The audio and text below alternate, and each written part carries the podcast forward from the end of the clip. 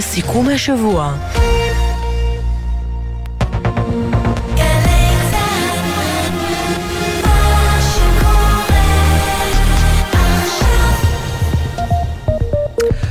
שלום לכם, עכשיו חמש בערב בגלי צה"ל, יומן סיכום השבוע. בג"ץ דן היום בעתירה נגד הנוסח המתוקן של חוק הנבצרות.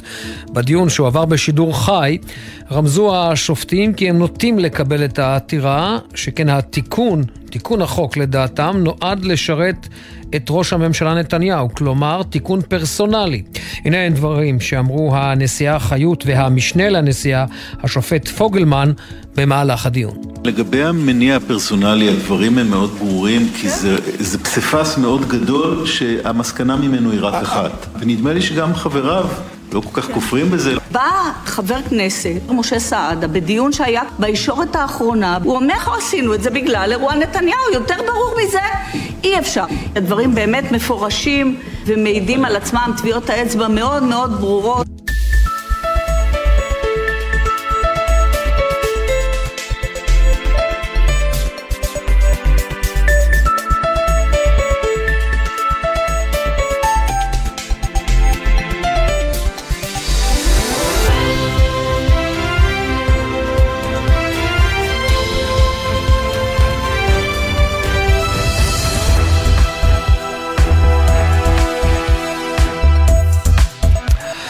שלום רן.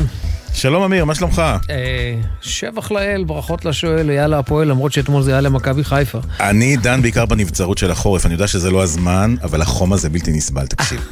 די, די, הבנו, זה לוקח זמן, זה, זה נכון, אנחנו לא בתאריך הנכון, אבל אפשר טיפה להוריד, טיפה, את הלהבות.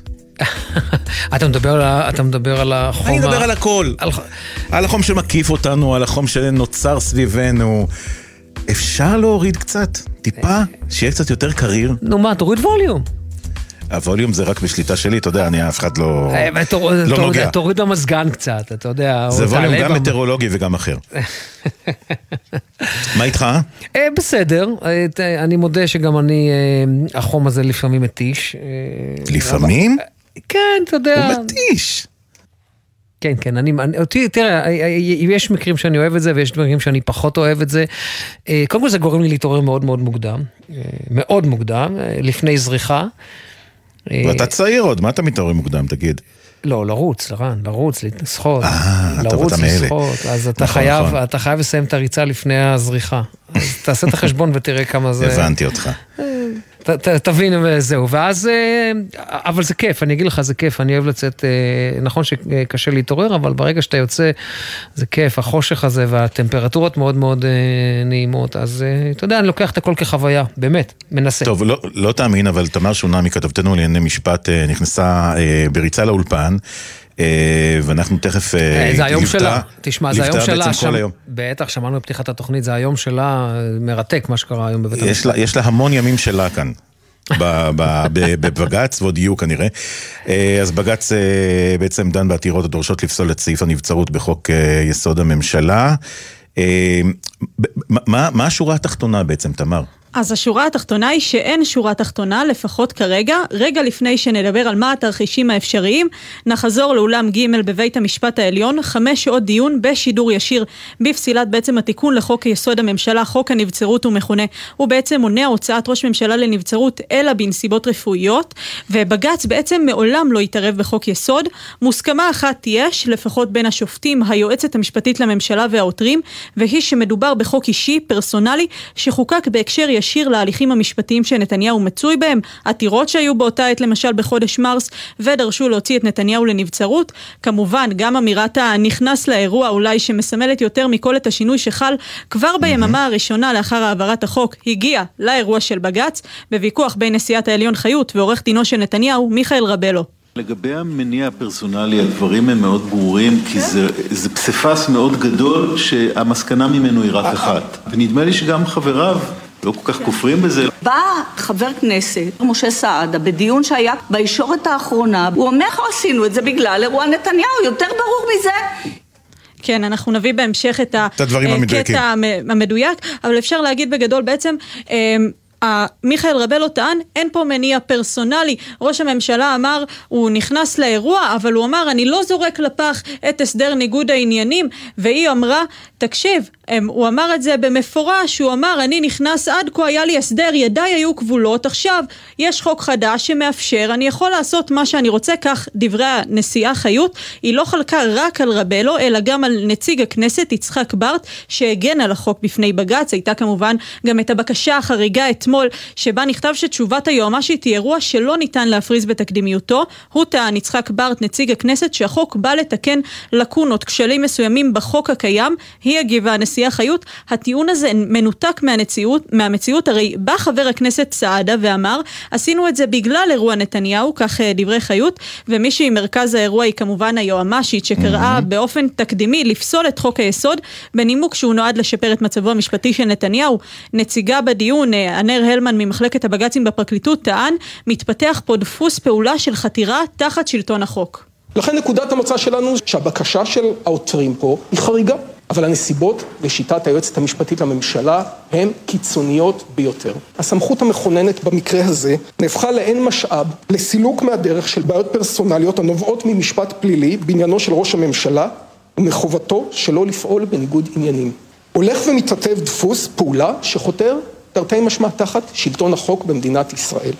כן, ובייעוץ המשפטי לממשלה חוששים שמעבר לבעייתיות בהקשר האישי, פרסונלי, של החוק לנתניהו, הוא מערים קשיים גם על הוצאה לנבצרות בשל מצב רפואי. השופטים בעצמם, שלושת השופטים, ציינו את המבחן המעשי אולי הראשון של החוק, השתלת קוצב הלב של נתניהו לפני כשבועיים. כן. שם למעשה התהליך לא הושלם על פי התנאים שהחוק אה, קובע. עכשיו, אה, האם התערבות שיפוטית תהיה במקרה הזה? בואו נדבר על מה שאנחנו עומדים בפניו. שני תרחישים כלליים. אפשרות אחת, הפשוטה מבין השתיים. שתיים, לא בהכרח הסבירה יותר, היא שההרכב הנוכחי, שלושה שופטים, הבכירים בעליון, אבל שלושה בלבד, לא הרכב מורחב, ידחה את העתירה, יהיה פסק דין כנראה בשבועות הקרובים.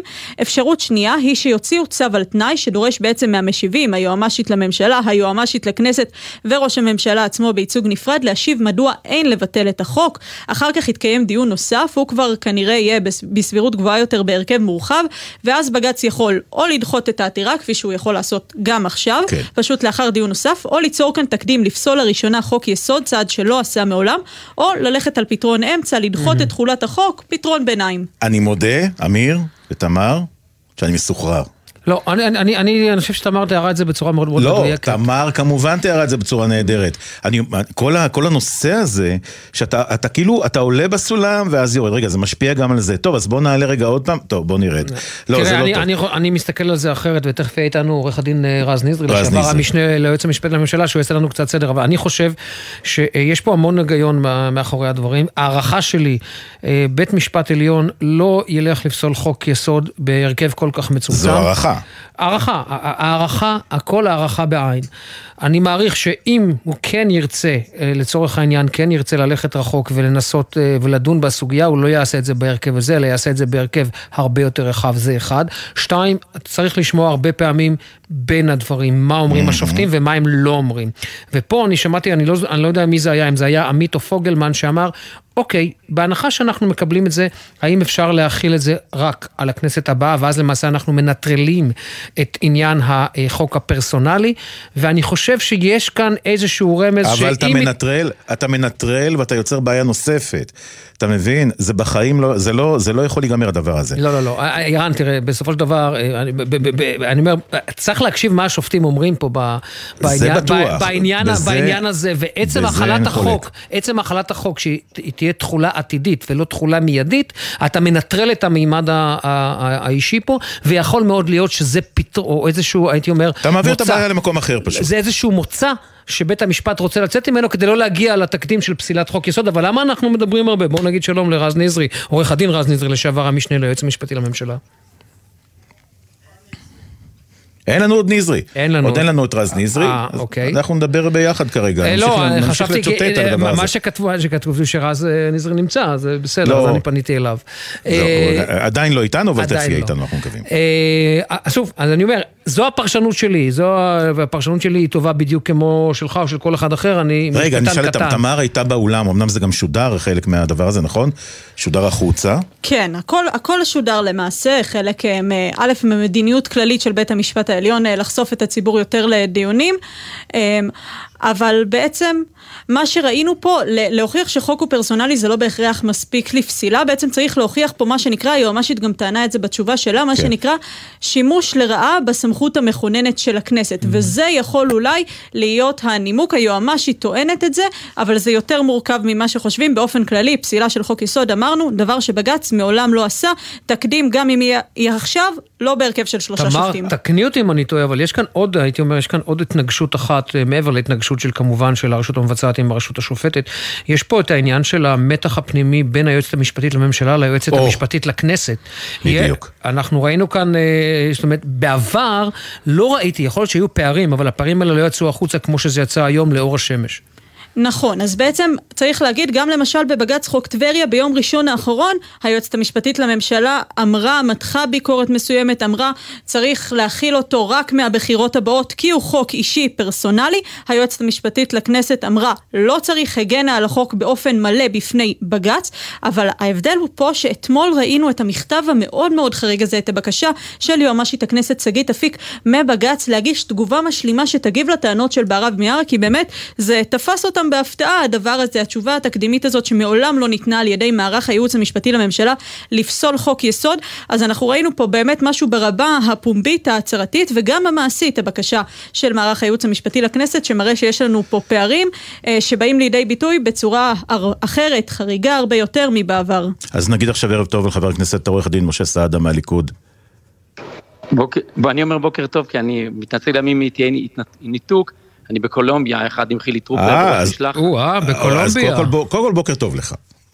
בוקר, זהו, אמרתם ערב טוב, אני שאלתי את עצמי מה קורה, לרגע גם אני כאילו שכחתי. אנחנו, אז אני אגיד משהו. התעוררת שם.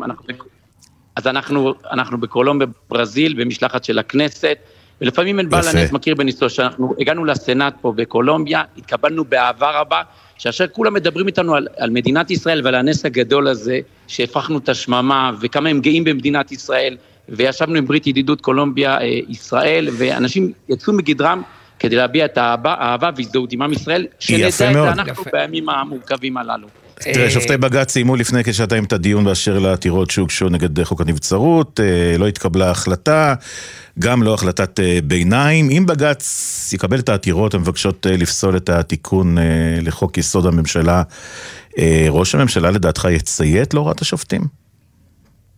אני חושב שזו שאלה היפותטית לחלוטין, כי היא לא תקרה עד היום, שהציבור ידע. מעולם, מעולם, ולא מעט פעמים, עשרות, למעלה מעשרות, תקפו תיקון כזה או אחר בחוק יסוד.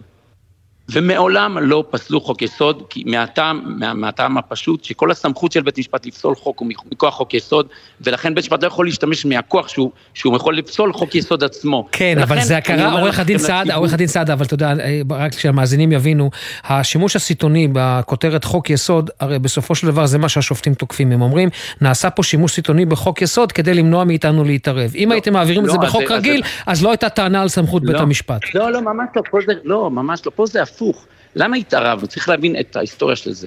אנחנו חשבנו שהחוק ברור, נבצרות של ראש ממשלה עד 100 ימים, ממלא מקום מעל 100 ימים, הוא נבצר, זה הכוונה של ראש ממשלה או נמצא בחו"ל, לא מגיע לארץ, או שהוא חולה. זה בכלל לא מדבר על סיטואציה משפטית. מי ששינה את הכללים ופתאום אמר שהדבר בעייתי, זה בית משפט עצמו. ואחרי שבית משפט שינה את הדברים, אמרנו, אם, אם כך, בואו נבהיר את מה שלבית משפט לא ברור, לנו זה המובן מאליו, זה מובן מאליו, לכן זה לא חוק פרסונלי. אז, אז כאילו זה אי הבנה, מה, מה, מה קרה פה? אז לכן אני אומר, ברגע שבית משפט החליט לנסות לפרש את החוק אחרת ממה שכתוב, כי החוק מדבר על ראש ממשלה שנבצר ממנו, לא נבצרות משפטית. ולכן אנחנו הבהרנו את הדרוש הבהרה, וכתבנו מה הכוונה נבצר, רפואית, שנבצר ממנו להגיע. לכן השינוי חייב להיות בחוק יסוד, כי הסעיף עצמו הוא בחוק יסוד. ונדרשנו לעניין בעקבות אמירות של בית משפט עליון. וגם היום... העברה חשובה... אבל נראה ששופטים אה, חושבים אחרת לגמרי. רגע, רגע, רגע. אני לא חושב, יש הבדל בין מה שהם שואלים, וזה לגיטימי לשאול, הם שואלים, הם מקשים, זה קורה הרבה פעמים בדיונים, הופעתי באלפי דיונים, ואני לא מגזים. בית משפט מקשה עליך כי הוא רוצה לדעת, הוא רוצה לברר. אבל עד היום, 75 שנות שיפוט, בית משפט לא ביטל חוק יסוד, אני לא חושב שהוא יבטל. בעניין כל כך רגיש, כאשר אני מסביר למה זה לא פרסונלי, כי החוק מדבר קודם כל, זה לא חוק לשעתו, זה לא הוראת שעה, זה חוק לזמן ארוך, ודבר נוסף, הוא חוק כללי, זה לא לראש הממשלה. אז אוקיי, לא, זה, נכון מה שאתה אומר. רק רגע, רגע, אבל זה נכון מה שאתה אומר, חבר הכנסת סעדה, ואתה אתה, אתה מנמק את זה בצורה מאוד הגיונית. אז אוקיי, בא בית המשפט ונותן פה מוצא, אומר, חברים, אוקיי, אנחנו מוכנים לקבל את זה, אומר את זה לדעתי השופט פוגלמן, אבל בואו נכיל את החוק רק מהכנסת הבאה. כלומר, כן, כדי. לנטרל את המימד הזה או את הביקורת שיכולה להתפתח, שמדובר כאן בחוק שהוא חוק אישי. אבל אי אפשר, למה? כי בית משפט קובע ש... לנו זה ברור, לנו אין בעיה. לנו, אנחנו לא היינו צריכים בכלל לחוקק שום דבר, ברור שמה זה נבצר, זה מישהו חולה, לא צריך לחוקק. אומר בית משפט, זה לא ברור. אז אם לא ברור, מי יקבע? ברגע שבית משפט אמר שמשהו לא ברור, יש רק גוף אחד שיכול לחוקק. ולכן אנחנו נאלצנו לברר את הדברים באמצעות חקיקה. לכן אי אפשר להכיל את זה רגע, הנבצרות, הנבצרות בעיניך כמשפטן היא נבצרות אך ורק ב, אה, כשמדובר בעניין רפואי? כי ברור, הרי... כי הרי החוק בהמשך אני אגיד לך, בהמשך סעיף 18 מדבר על עניינים של חקירות כלפי ראש ממשלה. אם הסעיף היה מונח שם, אז ברור שהיה מתייחס לעניין משפטי. אלא במכוון הסעיף בכלל מופיע הרבה קודם, על נבצרות של 100 יום. אם זה משפטי, מה זה משנה אם זה 100 יום או מעל 100 יום או מתחת 100 יום? אתה מכיר משהו משפטי של 100 יום בלבד? אלא ברור, מה זה 100 יום? זה עניינים של מחלה, עניינים שראש ממשלה נסע לחו"ל, החליט שלא לחזור. לכן זה מובהק שהכוונה... אז איך, אז איך אתה מסביר את האמירה שלך, איך אתה מסביר את האמירה שלך לחברת הכנסת רייטן, חוקקנו בגלל נתניהו? עכשיו זה... כאילו, לא, לא, ציטטו את זה, זאת אומרת, גם השופטים ציטטו את האמירה הזאת שלך. נכון, אבל מה שהם לא עשו, שהיה צריך קצת להשקיע טיפה, לקרוא את מה שאמרתי קודם, כמה שורות. אמרתי, הרי מבחינתנו החוק הזה ברור ומובן מאליו. באופן חד ערכי, לא צריך לשנות אותו. ברגע שבית משפט עליון, דפנה ברק ארז, אמר, לא, לא, לא, לא, לא ברור לנו. אנחנו החלטנו לחוקק ולהעביר את המובן מאליו, כי זה חובתנו. ולכן, לכן נאלצנו לעשות את זה. אבל זה לא חל רק על נתניהו, הרי כלפי כל, מעכשיו, כלפי ראש ממשלה, כרגע שהוא יהיה חולה, מה שבית, יש מנגנון שמכריז עליו כנבצר, ועשינו את זה כי בגלל שלבית משפט זה לא היה ברור. עכשיו, לבית משפט זה לא היה ברור, לדעתי קצת בגלל עניין של ניגוד עניינים, וגם ליועמ"ש קצת, יש להם קצת טיפה ניגוד עניינים בעניין הזה, שמה, אבל בסדר. שמה, שהם, הרי בסופו של דבר הוויכוח כאן, בוא, בוא, בוא, בוא, בוא נשים את האצבע על, על, על, מחלוקת, על המחלוקת. בסופו של דבר מדובר כאן אה, אה, בפרשנות של היועמ"שית ושל בית המשפט, שאומרת, אנחנו אה, רוצים להכיל את סעיף הנבצרות גם על, לצורך העניין, הפרת הסכם ניגוד העניינים של ראש הממשלה. ואתם באים ואומרים, אתם, אתם באים ואומרים, לא, נבצרות זה אך ורק לא, בעניין רפואי. לא, לא, קודם כל אנחנו באים ואומרים, אומר בית משפט עליון, לנו לא ברור, פסיקת בית משפט העליון ב-2008, אה, לא ברור לנו מה החוק התכוון. אנחנו, לנו היה ברור, גם, גם לכנסת, ליועמ"שית של הכנסת, הדברים ברורים.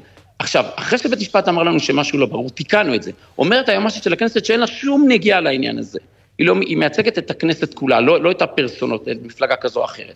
היא אומרת, תקשיבו, אמרתם שצריך הבהרה, הכנסת העבירה את הדברים, וכך עשינו. ולכן היועמ"שית של הכנסת תומכת ותומכת, וביקשה מבית משפט גם להשלים את טיעוניה כדי להסביר לבית משפט העליון כמה היועמ"שית של הממשלה לא צודקת באירוע הזה, והיא טועה, א', שהיא, שהיא מנסה לבטל חוק יסוד, ב', היא אוקיי. טועה בזה שהיא טוענת שזה חוק פרסונלי, כי זה ממש ממש לא פרסונלי, ולכן אני אומר, הדברים ברורים, ולכן ברור לי שבית משפט יחליט בצורה נכונה, ואני חושב שלא כצעקתה כל האירוע הזה. אני רוצה, אני רוצה לעבור אותך ברשותך לנושא נוסף, אתה אה, היית סגן ראש מח"ש, היית הרבה זמן במח"ש בכלל. מה דעתך על האמירות הפומביות של השר לביטחון לאומי בן גביר, באשר אה, לתמיכה בשוטרי היס"מ, הנחקרים שם על אלימות לכאורה, במהלך פינוי המחאות נגד השינויים אה, במערכת המשפט. הוא אמר התנהלות מח"ש תמוהה וחמורה מאוד אה, בעיניי, אני מכיר את מח"ש מהצד השני, כך הוא אמר כמובן, לא ראיתי שהם לוקחים אנשים לחקירות שעות על גבי שעות, אה, שמח"ש לא תרתיע אתכם מלהמשיך, רגע, רגע, שלא תרתיע אתכם מלהמשיך לעשות את העבודה שלכם. מה, יש פה איזה קצת צפצוף, לא? אז בואו ניתן גם פה את הרקע של הדברים. ההתנהלות של מח"ש לא בחלל ריק. הייתה ביקורת קשה כלפי מח"ש מוצדקת בעיתון הארץ בשבת האחרונה במוסף של, ש... במוסף של ג'וש בריינר, על כך שמח"ש לא עושה שום דבר, היא הפכה להיות מחלקה פקידותית, לא יוצאים לשטח, לא מתקינים מצלמות, לא מציבים אנשים סמויים שיתעדו את האירועים, כדי שנדע אם הייתה אלימות חריגה או לא הייתה אלימות חריגה, זה התפקיד של מח"ש לעשות. אחרי שהייתה כתבה בעיתון... הייתה עליהם חרב מתהפכת על סגירה, ואתה יודע, אני רוצה רק לא, לא, להזכיר לך. בזמן שאתה היית נכון, שם, בזמן שאתה היית שם. שנייה, תן לי, תן לי, ברשותך, תן לי להשלים. בעקבות הביקורת של עיתון הארץ, אצו להם אה, אה, אנשי מח"ש, ופתאום התחיל להיות... לא, די, חבר הכנסת סעדה, אתה, אתה מזלזל, אתה מזלזל עכשיו, אתה מזלזל עכשיו באינטליגנציה של המאזינים. כולם ראו את התמונות האלה, הוגשה תלונה, מח"ש באה וטיפלה. מה זה, עיתון לא, הארץ אבל... גרם למח"ש, נו באמת, שנייה, אתה, אתה יודע, זה טיעון שהוא, אתה יודע, לא מתאים לך.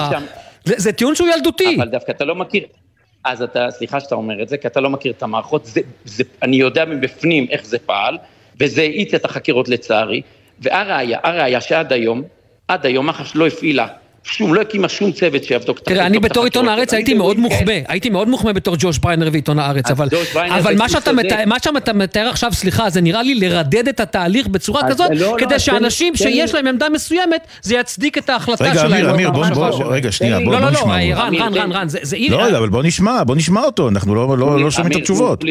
בבקשה, חבר הכנסת סעדה, בבקשה. בבקשה. אתם שניים. ואוקיינוס מפריד בינינו, אוקיינוס ברור. גדול. אז עכשיו תנו לי להסביר, כי אני באמת בא ממקום מקצועי, כי אני טיפלתי גם, ב, גם באירועי עמונה וגם בהתנתקות וגם בהפגנות של אתיופים וגם של ערבים וגם של חרדים. אני באמת לא בא מפה בדעה פוליטית, אלא ממקום נקי מקצועי. עיתון הארץ כתב והוא צודק, מח"ש הייתה חייבת להקים צוות שבודק ומברר את האירוע הזה, לא מחכה שיבואו אליו תלונות, אלא אקטיבי. מח"ש הייתה חייבת לשים אנשים באירוע עצמו, לתעד את הדברים. מח"ש הייתה חייבת כן. להתקין מצלמות, ואת זה מח"ש לא עשתה. אה, ואני מזכיר לך, האירוע הזה שפורסם, הוא היה כבר לפני שבוע, מיד היא צריכה להגיב. ואם יש חריגה, היא צריכה להגיש כתבי אישום. לצערי, מח"ש לא עשתה עד היום שום דבר. בעקבות הביקורת הציבורית, ואני יודע את זה מדברים ששמעתי מאנשים מבפנים, כי מה לעשות, אני מחובר, אצו להם מח"ש והתחילו לפעול. עכשיו, אני חושב שבלי קשר מה המניע, חובת מח"ש לברר את הדברים בצורה מהירה ויעילה, ולקבל החלטות נכונות, וזה התפקיד שלהם. ואני מקווה שהם יעשו את עבודתם נאמנה. ומי, ותיק, שיקבלו החלטות, תיק שצריך לסגור, לסגור באופן מיידי, ותיק שצריך להגיש כתב אישום, להגיש... אני מצטרף, אני מצטרף לסיפה שלך בכל נקודה ובכל אות, אבל הרישה שלך אני לא מסכים. אני לא מסכים, אני, לא מסכים, אתה יודע, באמת, צריך... אמיר, אתה לא מסכים, אני אגיד לך מה ההבדל בינינו, אמיר, אתה לא מסכים כי אתה לא יודע את העובדות. אני אומר את הדברים... לא, לא הייתי במח"ש, לא הייתי במח"ש, אני מודה, לא הייתי במח"ש. אז לא רק שאני הייתי במח"ש, לא רק שהייתי במח"ש 24 שנים, אני יודע מה שקורה היום, אני מכיר גם את הרקע לדברים לפני הכתבה ואחרי הכתבה, ולכן אני אומר את הדברים בצער, כי אני מצפה ממח"ש להיות גוף על-פוליטי, לעשות את עבודתם נאמנה, והכי חשוב, לא לגרום עינוי דין לאף צד. כי צריך להבין שחקירות מסרסות את הגוף שנחקר, וזה טבע הדברים. אבל זה הכרחי, ולכן לעשות חקירות מהירות ולקבל החלטות מהירות, לא כמו שראינו באירועים האחרונים, חקירות של שישה, שבעה, שמונה חודשים. זה לא ראוי. תחקרו מהר, אל תהיו פקידים ותחתרו למגע. ככה, אני, ככה מח"ש הייתה בעבר, ככה היא צריכה להיות. אוקיי, חבר הכנסת, אה, יש לך עוד שאלה, אמיר? אה, כן, אישית. איך, אה, לא כואב לך הראש? תגיד לי. אם אתה בבוגוטה? אה, לא, ברוך השם, אני כל כך שמח בלראות קודם כל החיבור לא, לא, לא, אתה יודע למה, לא, רגע, רגע, רגע, למה שאלתי אותך? כי כשאני הגעתי לבוגוטה, אני הגעתי לבוגוטה, אני לא תפקדתי במשך כמה שעות. הייתי רק כמה שעות, אבל לא תפקדתי בגלל הגובה והדלילות החמצן. פערי שעות, וקח בחשבון שמצאתי את עצמי כל הלילה מגיב לעניינים של בית משפט עליון, אז אחרי לילה לא לשינה, אבל כיף לפגוש את הקהילה היהודית, כיף לפגוש את החברים בפרלמנט. כיף לראות שיש ביניהם בין האופוזיציה לקואליציה קשר ושיח. אתה בבוגוטה? כן, בבוגוטה, אכן כן. אז מי שעלה למעלה לארמון הנשיאות זה עוד יותר גבוה על הגבוה. נכון, נכון, והיינו שם, ומדהים, ומדינה מדהימה. כן, ירוקה. זה כיף להיות פה. יפה. חבר הכנסת משה סעדה. אה, משה סעדה מהליכוד. לך לישון, זה חשוב עכשיו לאגור כוחות. להתראות. תודה. ביי, להתראות. תודה. ביי ביי. חסות ודיווחי תנועה. בחסות פלנט, המזמינה אתכם לצאת לסרט באחד מאולמות הקולנוע המתקדמים. IMAX, 4DX, ScreenX, VIP. כרטיסים בקופות ובאתר פלנט. כביש מספר 383 עמוס מכיוון כפר מנחם עד שדות אה, מיכה בגלל אה, תאונת דרכים. כביש מספר 443 אה, צומת שילת עמוס לבאים מכל הכיוונים. כביש החוף לצפון עמוס מאוד ממחלף רבין עד נתניהו, וההמשך מאולגה דרום. עד uh, לקיסריה. אתה רואה, אמיר, יש רגע, דיווחי תנועה. רגע, פספסת אחד, כביש 65 עמוס uh, מדוברת, עמוס מאוד מדוברת לכיוון כפר תבור. הנה, הוספת. בגלל תאונה. לא, אני, אני שוב, ראיתי שדילגת, אה, לטובת, כן, לא, לטובת מאזיננו. האח הגדול, הוא יושב, הכל בסדר. טוב, אה, תשמע. מי שנמצא איתנו עכשיו זה היועץ המשפטי לממשלה לשעבר עורך הדין רז נזרי. שלום לך, ערב טוב. עורך הדין נזרי, שלום. ערב טוב, המשנה ליועץ. המשנה ליועץ המשפטי של הממשלה לשעבר עורך הדין רז נזרי, שלום לך, אתה איתנו? כן, ערב טוב אמיר. עכשיו שומעים אותך. שומעים אותך, שלום רז. אה, אז אה, עורך דין נזרי, אתה יודע, אה, אני שמעתי את הדיון, אני מניח שגם אתה שמעת את הציטוטים. נכון שהשופטים לא הסתירו את דעתם שמדובר בחוק פרסונלי, אבל גם אתה רואה בהערה, אני שוב, יכול שאני אני טועה, אני לא יודע אם זה היה מי מהשופטים אמר את זה, לדחות את ההחלה של החוק לכנסת הבאה, ואז למעשה אנחנו מנטרלים את המימד הפרסונלי. אתה חושב שזה איזשהו פתרון שככה השופטים אה, זרקו בכדי לא להגיע לכדי פסילת חוק יסוד? אני לא יודע, אני מודה שלא הצלחתי לשמוע ולעקוב דיונים אחרים, לא שמעתי אה, את הדיווחים, אני אראה את זה בהמשך הערב, אני מקווה. אה, שוב, צריך להבין את המצב המשפטי כפי שאני מבין אותו, כמו צריך לדעת שקודם כל אה, בג"ץ מעולם לא פסל חקיקת יסוד עד היום, חוקי יסוד של הכנסת. מזה כ-30 שנה מאז חוקי היסוד בשנת 92, אה, בעצם נקנתה סמכות לבג"ץ, ככה לפחות התקבע בפסיקה, שגם על זה ויכוח. עורך הדין אה, נזרי, תנסה לשפר את כן, העמדה, אנחנו אנחנו שומעים אותך בקושי לא טוב. שומעים אותך, אנחנו שומעים אותך ממש אה, בצורה לא טובה. מתנצל, עכשיו שאני יותר טוב. ככה, ככה. בוא נמשיך. בוא נמשיך. אני אומר, אה, לפסול חוקים רגילים, בג"ץ קנת הסמכות ככה התקבע בפסיקה מכוח חקיקת יסוד.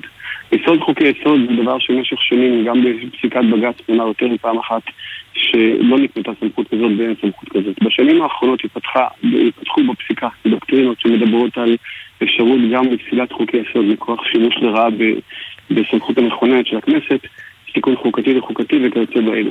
המצב פה, לכאורה, לפי העתירות, שיש לכאורה זו הטענה, שימוש לרעה בס- בסמכות המכוננת. אני חושב שיהיה לא נכון להשתמש בנשק יום הדין הזה. צריך להבין, זה נשק יום דין, ברגע שבג"ץ פוסל חוקי יסוד זה נשק יום דין. אה, אני לא חושב שיהיה נכון להשתמש בסמכות הזאת באירוע הזה.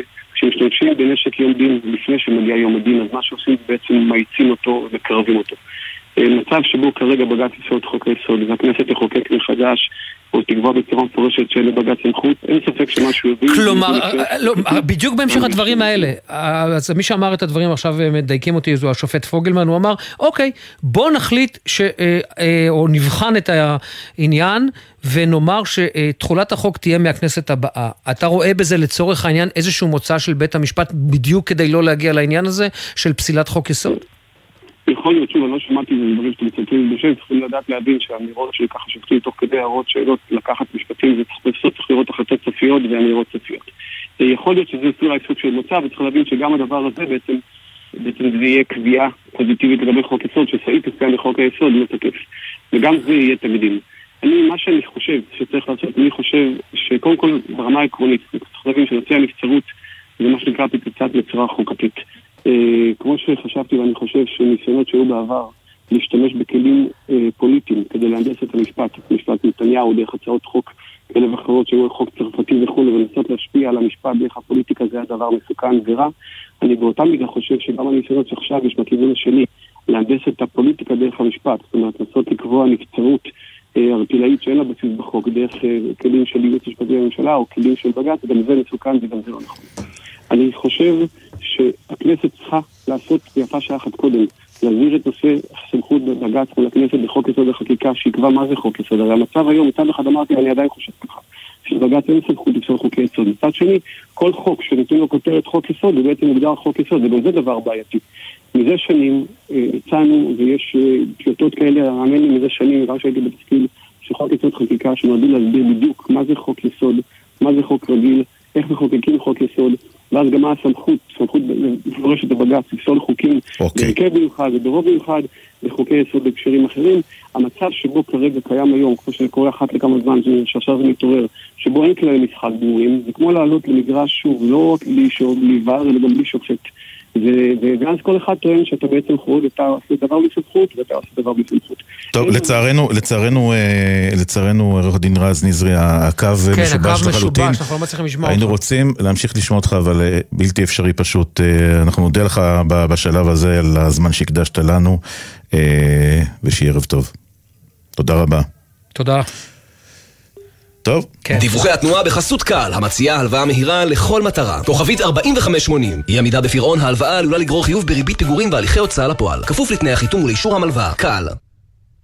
כן, עכשיו 5.29 לנהגים שאין להם שעון גדול לפניהם, אנחנו יוצאים להפסקה קצרצרה של תשדירים, אל תלכו, מיד אה, אה, נחזור, נחזור עם אה, מותו של בר קלף, ששרף את עצמו אה, למוות אחרי שלא הוכר כנכה צה"ל. אנחנו, הפסקה קצרצרה, מיד חוזרים. דיווחי התנועה בחסות קל, המציעה הלוואה מהירה לכל מטרה. כוכבית 4580. אי עמידה בפירעון ההלוואה עלולה לגרור חיוב בריבית פיגורים והליכי הוצאה לפועל. כפוף לתנאי החיתום ולאישור המלוואה. קל.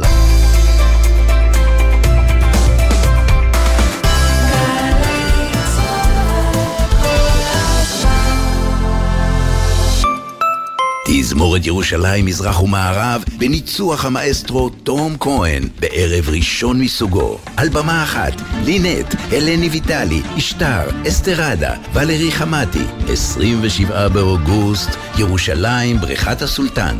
במסגרת פסטיבל ירושלים מזרח ומערב. לכרטיסים, קופת תל אביב. אה, אורי חזקיה! שקע ותקע? מכבודנו ובעצמנו. מצטער, זה לא זמן טוב. בדיוק עברתי דירה, ואני צריך להתקשר לחברת החשמל, לעדכן פרטים. להתקשר? אתה באמת מצחיק. תשלח וואטסאפ! וואטסאפ? שקע, תסביר. עברתם דירה וצריכים לעדכן פרטים בחברת החשמל? אפשר לשלוח וואטסאפ. חברת החשמל זמינים גם בוואטסאפ, במספר 055-7000-103. עמיתי מועדון חבר, המבצע של סקודה נמשך לעוד שבוע בלבד. פביה, קמיק, קארוק, קודיאק, ולראשונה סקודה אניאק החשמלית, עכשיו בתנאים בלעדיים לעמיתי מועדון חבר, עד שמונה באוגוסט. לפרטים כוכבי 9822 או באתר מועדון חבר. חבר זה הכל בשבילך, כפוף לתקנון. חוזרים מחו"ל? ודאו שאין לכם טרול בטרולי. צמחים, פירות, ירקות ודברי עט מחוץ לארץ עלולים לשאת מחלות ולחבל בחקלאות שלנו. חוק הגנת הצומח אוסר להכניס צמחים, פירות, ירקות ודברי עץ ארצה. ודאו שאין לכם טרולים בטרולי ותימנעו מקנסות. משרד החקלאות ופיתוח הכפר. השירותים להגנת הצומח ולביקורת. עם מי הייתם רוצים לשבת לקפה? קפה כזה של שבת בבוקר. ברגע של נחת, שאפשר לדבר על הכל. נורית קנטי מזמינה אתכם להצטרף אליה בכל שבת ב-8 בבוקר לשיחה אישית עם דמויות מפתח בחברה הישראלית. והשבוע, יעל ארד. שבת, 8 בבוקר, גלי צה"ל. עכשיו בגלי צה"ל, אמיר בר שלום ורן יבנאי עם יומן סיכום השבוע. כן, 32 דקות אחרי השעה חמש בערב, יומן סיכום השבוע. בר קלף, חייל צה"ל לשעבר, שהלך לעולמו היום, יומיים לאחר שהוא הצית עצמו, לאחר שלא הוכר על ידי משרד הביטחון כנכה צה"ל. קלף הגיע לבית חברו בנתניה עם חומר דליק בבקבוק, והצית את עצמו היום כאמור. נפטר, הוא בן 33, טרגדיה באמת גדולה גדולה. דורון קדוש, כתבנו הצבאי, שלום לך. כן, שלום רן, תראה, באמת מדובר על טרגדיה משמעותית מאוד היום כשבר קלף הלך לעולמו, למעשה מת מפצעיו אחרי שהרופאים ביחידת הכוויות של בית החולים שיבא תל השומר נלחמו על חייו במשך יומיים מאז האירוע שבו הוא הצית את עצמו, אבל נאלצו היום לקבוע את מותו, ולמעשה קלף הלך לעולמו אחרי אותו מעשה שהוא הצית את עצמו, כשגם אחרי שהיום נקבע מותו במשרד הביטחון פרסמו הודעה נוספת שקודם כל הם אמרו בהודעה שלהם שהם כמובן משתתפים בצערה של משפחת קלף, אבל הדבר הנוסף שהם כתבו שם, הם למעשה חזרו על התעקשותם שמחלת הנפש שממנה סבל בר לא נבעה כתוצאה משירותו הצבאי כלוחם וכמפקד בחטיבת כפיר. זאת אומרת, מדגישים שוב, גם היום במשרד הביטחון, שמיטב הרופאים והמומחים שלהם קבעו שמדובר על מחלה נפשית שאין לה קשר לשירות, והם כמובן חזרו והשתתפו בצער המשפחה. שצריך להגיד, בסופו של דבר, אחרי טרגדיה כזאת, זה נדמה לי לא באמת משנה מה בסופו של דבר הביא את בר למצב שבו הוא היה מצוי, אלא השאלה שצריכה לעלות ולהישאל כאן, וזו שאלה שכרגע במשרד הביטחון לא נותנים לה מענה. איך לא זיהו את זה קודם? איך לא זיהו את זה, ומדוע אין, אין מנגנון באגף השיקום של משרד הביטחון שמפנה אנשים שלא הוכרו כנכי צה"ל למקום טיפולי אחר. זאת אומרת, גם אם משרד הביטחון קבע והחליט אה, על פי מיטב המומחים שלו שהוא לא נכה צה"ל ולא מגיעה לו הכרה כנכה צה"ל, אז בסדר, אבל יואיל משרד הביטחון וידאג לו למענה אחר, לטיפול אחר, אחרי שהוא דוחה את הבקשה שלו, וזה דבר שקרה לפני שלושה שבועות, שידאג כן להפנות אותו לאחד מגורמי הרווחה, לבית חולים פסיכיאטרי אם יש צורך, או לגורם טיפולי אחר. אין היום שום מנגנון שעושה את הפעולה הזאת, שזו פעולה חשובה מאוד. מהבדיקה שאנחנו ביצענו עם משרד הביטחון, זה דברים שנוגעים לסודיות רפואית, לחיסיון רפואי, אבל בסופו של דבר גם זה עניין פתיר, כי כל בן אדם שבא לבקש הכרה ממשרד הביטחון כנכה צה"ל כן חותם על ויתור סודיות רפואי. ולכן העניין הזה הוא עניין פתיר, שדרוש משרד הביטחון ואגף השיקום ימצאו לו פתרון ומענה. נורא. אה, דורון קדוש, כתבנו הצבאי, תודה רבה לך, ואני רוצה לצרף אה, לשיחה, אמיר, את אה, נתי שקד, מייסד העמותה ההלם והקרב, שפועלת למען חקיקה להלומי הקרב. שלום וברכה. הכרת אותו? את, את בר? לא, לא הכרתי, האמת היא שראיתי את הפוסטים שהוא העלה אה, בפייסבוק, בו הוא ממש התחנן אה, לשיקום, לתעסוקה. הוא קרא לכל מי שיכול לעזור לו אה, להשתקם, ממש ככה. רגע, אבל בסופו של דבר, אתה יודע, נשאלת השאלה, ומשרד הביטחון מותח כאן קו שהוא מאוד מאוד ברור. יש תבחינים אה, לפוסט-טראומה של אחרי אה, שירות, והתבחינים האלה, אני חושב שהם אפילו חודדו, אפילו הקלו קצת את הרף אחרי, ה, אה, אחרי המקרה של איציק סעידיאן. אז בסופו של דבר, אני מניח שגם אתם יודעים שהקו הזה הוא קו מאוד ברור של כן או לא, נכון או לא? אני חושב שקודם כל זה נכון, ברמה, ברמה הכללית או ברמה הרוחבית זה נכון, אבל אני חושב שזה מה שניסינו להציג בחקיקה שהייתה בוועדות בכנסת. אני לא יודע אם עקבתם, אבל בחודשים האחרונים... בחודשים האחרונים היה חקיקה בכנסת שעסקה ברפורמת נפש אחת ואחד הדברים שכל הזמן אה, חזרנו עליהם זה שצריך להיות אה, אמירה מאוד ברורה שמי שמסתכן יותר צריך להיות מבוטח יותר כלומר, אתה לא יכול אה, להגדיר אה, בעצם קו אחיד לכל נכי צה"ל באותה רמה. ברגע ששלחת בחור לקרב, סיכנת אותו. זאת אומרת, נכון, באותו רגע החשיפה שלו הרבה יותר גדולה מחייל אחר. ולכן אני חושב שבאמת בנקודה הזאת, אה, לצערי הרב, טעה שר הביטחון, אה, השר גלנט, שלא הסכים להגדיר פעם אחת ולתמיד מהי תגובת קרב שמופיע בחוק. ואם היה הגדרה של תגובת קרב, היה אפשר בעצם לפרוס את אותה חשיפה, את אותו הסיכון קצת יותר למי שאתה שולח בקרב. וזה לא נעשה. אתם לא מזהים אבל, אתם לא מזהים... זהו, אה, מה בעצם הפעילות שאתם עושים אה, למען אותם הלומי קרב? תראה, אני, אני באמת מאמין שמי, ש, שמי שצריך לטפל בהלומי הקרב זה לא עמותות, זה מדינת ישראל. זה בטוח. מי ששלח אותם לקרב הוא זה שצריך לקחת אחריות.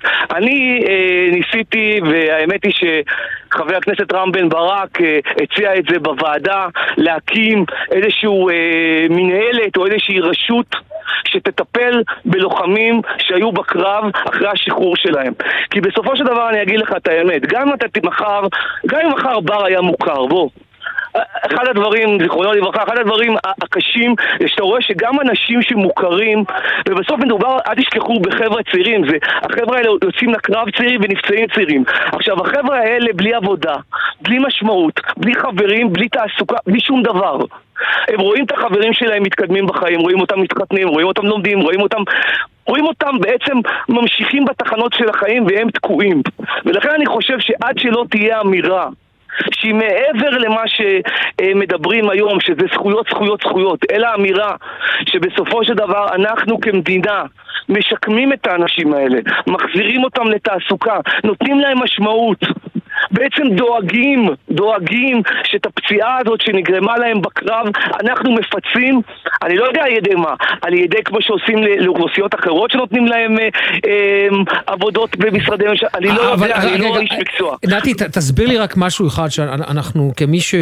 הרי לא כולנו עוקבים אחרי כל סעיפי החוק ואחרי היישום של הרפורמה של נפש בנפש. השאלה היא כזאת, האם אתם לא רואים כן איזשהו שיפור מבחינת משרד הביטחון בטיפול שלו, בכל מה שקשור לתופעה הזאת שנקראת פוסט-טראומה אצל לוחמים? תראה, צריך להגיד ביושרה שבאמת היה שינוי. אני חושב שגם אה, אחרי שנים רבות שבעצם... אה, ומנכ"ל, אה, יושב ראש, או לא יודע מה, של אגף שיקום נכים היה תת-אלוף שהיו מצליחים, שלא היה לו שום מושג בשיקום, הביאו את אה, לימור, שבאמת יש לו ניסיון. אבל אני רוצה להגיד לך שאחד הדברים שעדיין חסרים, היא מילה אחת, שיקום. זאת אומרת, אתה לא רואה, אתה לא רואה בכל החוק הזה שעבר, ואפשר לעבור עליו, אתה לא רואה איזשהו... אה, חלוקה נכונה של המשאבים, כדי שבסופו של דבר, תשמע, גם בסוף אם אתה נותן לבן אדם רכב, או נותן לו עוד הטבות, מה זה יעזור אם הוא לא יוצא מהבית, אתה מבין? זה לא יעזור לו. אתה חייב להתחיל לדבר במונחים של שיקום. של החזרת האנשים האלה לחברה. בסוף מדובר בלוחם ומפקד שיצא לקרב. דבר ראשון זה בעצם ההכרה, ההכרה עצמה שמדובר בפוסט-טראומה חד בכלל. משמעית, אבל ההכרה לא תעשה... לפני כל הדברים. אבל ההכרה לא תעשה עד שמדינת ישראל לא תסכים לקבל שבסופו של דבר מי שיוצא לקרב מסתכן יותר. וברגע שהוא מסתכן יותר, החשיפה שלו שונה, וברגע שהחשיפה שלו שונה, אנחנו כחברה חייבים, חייבים להגדיר בחוק שבעצם תגובת קרב החשיפה והפיצוי והסיכון יינתנו בחוק, כי בלי החוק שום דבר לא ישתנה. תשמע, זה כל כך קשה לדבר על זה באמת, ברמה האישית. תשמע, הכי קשה לראות את האימא. אני מנסה לדמיין בתור אבא אה, לילדים קטנים, איך כל פעם אני רץ איתם על כל פיפס לרופא. איך אנחנו, אתה יודע, לילות שלמים לא ישנו שהם היו תינוקות. שומרים ומגוננים עליהם. לחשוב שאתה שולח את הילד הזה, לראות אותו חוזר מהקרב, לראות אותו ממשיך במילואים. במילואים בתור לוחם. ואז מדינת ישראל באה ואומרת, סליחה, זה לא קשור אלינו, הרי בוא, בינינו, כמה כבר יוצאים למילואים? כמה כבר לוחמים יש בצבא הגנה לישראל? החובה שלנו, החובה שלנו כחברה, לעשות הכל, שאותם מתי מעט שיוצאים לקרב, יהיו מבוטחים כמו שצריך, בלי אבל ובלי אולי, רגע, זה רגע, הכל. יש לי שאלה, אתה לא, אתה, לא, אתה לא סופג ביקורת על הדרישה הזאת שלך, מ, לא לצורך העניין, מלוחמים שלא היו קרבים, אבל כן נחשפו כך או אחרת לחוויות קשות ופיתחו פוסט-טראומה? כי הרי בסופו של דבר, מה אתה אומר? מה אתה אומר? אתה. אומר, אני רוצה למתוח קודם כל קו ראשוני. מי שהיה לוחם, א', יקבל יותר... לא, לא, לא, לא, אני- צבא ההגנה לישראל יודע טוב מאוד למתוח את הקו, יש מה שנקרא א' פלוס. זאת אומרת, ברגע שבן אדם מסתכן, צה"ל יודע, צה"ל יודע לקרוא לזה א' פלוס, זאת אומרת, את רמת הסיכון. הוא יודע למדוד אותה. אני לא, שמע, אני בסוף לא איש מקצוע. אני מניח שלצבא ההגנה לישראל יש את הכלים למדוד ולמתוח ולהבין מי היה, איפה היה, מתי היה. הדבר הזה שאומרים כל הזמן לא מבדילים בין דם לדם, אולי היה נכון בשנות החמישים. אבל בסופו של דבר אנחנו רואים היום שאין ברירה, אין ברירה, יהיו חייבים לתת את המענה הזה. יהיו חייבים להגדיר את רמת הסיכון, ואני לא, לא אומר רק לוחם, תשמע, גם נהג ריו, עכשיו שנוסע על ארדוב ועשה תאונת דרכים, ברור שהוא מסתכן יותר. אני אומר שברמת הביטוח, עזוב עכשיו ערכים, ברמת הביטוח אתה חייב לתת את התשובה הזאת לסיכון, כדי שמקרים כמו בר לא יקרו פשוט, זה הכל. כן, אנחנו מקווים שזה המקרה. אתה יודע, זה, זה, זה קשה, באמת קשה להגיד את זה, אבל זהו, שלא נשמע יותר דברים כאלה, שלא יהיו דברים כאלה, ושמי שצריך להיות מטופל, שיטופל מאלף ועד. אה, נתי שקד, שמדינת ישראל, אני אגיד רק משפט, שמדינת ישראל תתחיל לדבר בשפה של שיקום. של החזרת החבר'ה האלה לחברה. הוא לא חייב היה להיות נכה צה"ל. תחשוב שהיו עוזרים לו בתעסוקה. עזוב נכה צה"ל. היו מחזירים אותו למעגל החיים. מי אמר שכולם צריכים להיות נכים? אני אומר שכל לוחם ולוחם שיוצא לקרב, מדינת ישראל חייבת, חייבת למצוא את הדרך להחזיר אותו לעבודה, להחזיר אותו לחברה, זה הכל. תודה נתי, רבה. נתי שקד, מייסד העמותה הלם והקרב. תודה, נתי. אה, תודה רבה לך. אנחנו אה, 43 אחרי אה, 5, נושא אחר לחלוטין. רבני הציונות הדתית אה, בעד ערוץ אה, 14 לאחר הפסקת פרסום אה, של חברות שטראוס, דלק ואבן קיסר. איתנו יואל עיברים, כתבנו לענייני דתות. מה תוכן המכתב? מה כתוב שם? שלום, שלום לשניכם. אז אה, עשרות ראשי ישיבות ומוסדות בציונות הדתית יצאו בקריאה נגד חברת שטראוס. הם מבהירים שהמוסדות שלהם והציבור, קוראים לציבור כמובן, להפסיק לרכוש, לרכוש מוצרים מחברות שיחרימו יחרימו את ערוץ 14. הם מציינים במכתב כי הרצון להחרים את ערוץ 14 מזכיר לכולנו את התקופה החשוכה של רוסיה הקומוניסטית, שבה אסור לה להשמיע שום דעה מלבד זו המקובלת על השמאל הקומוניסטי. לא נוכל בשום פנים ואופן, הם כותבים, לעבור על כך בשתיקה, והם אומרים שהחרם שנאמן למסירת אה, החרם הזה הוא, לא החרמה נקודתית של אה, גוף תקשורת, אלא החרמה ופגיעה בציבור גדול בישראל. חברת שטראוס מחליטה ביום שלישי האחרון, נזכיר, להחרים את ערוץ 14 ולהפסיק את פרסומיה בערוץ בעקבות האמירה של עורך הדין ארי שמאי שקרא לשחרורו של יגאל עמיר. אליה הצטרפו חברות נוספות כמו אה, דלק אה, מוטורס אה, ואבן קיסר. בתגובה לחרם על ערוץ 14, המכתב הנרחב הזה יוצא היום, אבל הדעות חלוקות בתוך הציבור הדתי-לאומי, גם בנוגע ליחס לערוץ 14. הרב אברהם סתיו, מי שנחשב רב ליברלי, מגיב לרבנים בציונות הדתית שחתמו על עצומת הגיבוי הזה לערוץ 14, והוא אומר מעט מאוד גופים גורמים נזק חמור יותר ליהדות ולחברה הישראלית כמו ערוץ 14. צריך לומר, החרם נגד שטראוס כעת בהתהוות. רגע, לא, לא, יואלי, יואלי, כן. דבר אחד לא ברור לי. אותם כן. רבנים שחתמו על המכתב לא אמרו אף אמירה לגבי אה, אה, השחרור של אה, יגאל עמיר? לא, לא כתבו... לא כת... כלומר, כ... כלומר, הם מנתקים לחלוטין את הסיבה את, ה, את הסיבה לחרם הזה. הם לא נקטו עמדה, הם לא אמרו, אנחנו קוראים לחזק את ערוץ 14 כי חשוב שיהיה פה אה, תקשורת אה, פלורליסטית, חשוב שישמעו פה כל ה... יישמעו פה הרבה מאוד אה, דעות, אבל עדיין... אין שום מילה, אין שום מילה שמזכירה את האמירה החמורה של ארי שמאי בנוגע ליגאל עמיר, הם אומרים, אנחנו לא יכולים לשבת מנגד. כלומר, הם טוענים, הם, כן. הם נוקטים עמדה, אבל הם לא... הם, אין אף, אף, אף הסבר מדוע הם נוקטים את העמדה הזאת. הם, גם אף הסבר מדוע הפסיק, הפסיקו אותם גופים את הפרסום בערוץ 14, טוענים, שאגב, אני, אני כן. הראשון שעומד להגנתו וצריך, אני אומר שחייבת להיות כאן תקשורת פלורליסטית, חייב להיות פה אה, ביטוי לכל הקשת, משני, לא, ית, משני הקצוות, הפסיק, שלא יישמע, לא, לא, אני אומר את זה כדי שלא יישמע, ישתמע כאילו אני תומך בעניין של חרם על, אה, חרם על אה, אה, אה, כלי תקשורת כזה או אחר, כן, אבל, ערוץ 14 הפסיק את עבודתו של אבל, אבל לא יכול להיות, לא יכול להיות שהם כותבים כזה מכתב בלי לומר לצ... לומר מדוע. יכול להיות, עובדה, הם הוציאו כזה מכתב. אוקיי. כן, אבל מה זאת אומרת? זה תפקידי כאן, אתה יודע, להאיר את אוזני המאזינים. כן. בעין, לא. בסוף גם האווירה של המכתב הזה היא לא, היא באמת לא התעסקה עם ארי שמה, היא התעסקה בעיקר בגיבוי שהם נותנים לערוץ 14. כן, אבל הם מדברים על התוצאה, הם לא מדברים על הסיבה. הם לא, לא אם הם היו אומרים, אם הם היו אומרים, אנחנו יוצאים נגד זה, אנחנו יוצאים נגד זה, ואנחנו קוראים גם אין דבר כזה לאחרים. אוקיי, אז אתה אומר, יש כאן, אה, אה, אני יכול לקבל את זה כלגיטימי, אבל להתעלם לחלוטין מהנסיבות. חבריי, אנחנו זה פוגע בעמדה שלהם. יכול להיות, רק, רק נגיד שיכול להיות שהם לוקחים את ההשראה מהחרם על אנג'ל, אה, על אנג'ל, מה שקרה בחורף האחרון, מנסים להרחיב אותו. נראה אם, אם, נראה אם כן, באמת... כן, אבל החרם על אנג'ל, זה מגיע, זה מגיע מ, מ, מ, הייתי אומר, מוויכוח לחלוטין, שהוא עדיין בתחום הלגיטימי. אמיר בר שלום. תודה רבה לשניכם. תודה רבה לכם, תודה. כתבנו לענייני דתות. טוב, רן, אצלנו חם, נכון? מאוד. חם, מה זה חם? אז אתה יודע, יש מקומות שיורד גשם, והרבה גשם, והרבה גשם זה, הייתי אומר, זה הגדרה שקצת אה, ממעיטה כן, אבל יכול להיות גם חם וגם גשם, אבל שם זה גשם אימתני. כן, אנחנו מדברים על סין, ובאזור בייג'ין, בייג'ין והסביבה, אה, נרשמו כמויות גשם שטרם נראו. מאז שהתחילו למדוד שם את כמויות הגשמים לפני 140 שנה, לא הגיעו לכמויות האלה, ועכשיו אנחנו רוצים להבין מה קורה שם עם פרופסור דן בן כנען, הוא תושב חרבין בסין. שלום, דן. שלום וברכה, ערב טוב. אז קודם כל, רק תמקם אותנו, עד כמה הגשמים, גשמי הזלפות האלה, אה, מגיעים גם לאזור שאתה נמצא בו, חרבין? תראה, הסופה הגדולה הזאת היא סופת הטייפון שעברה את אה, בייג'ין, אה, המשיכה במסע שלה לצפון מזרח המדינה, לחבל היילונג ג'יאנג, שעיר הבירה שלו היא חרבין.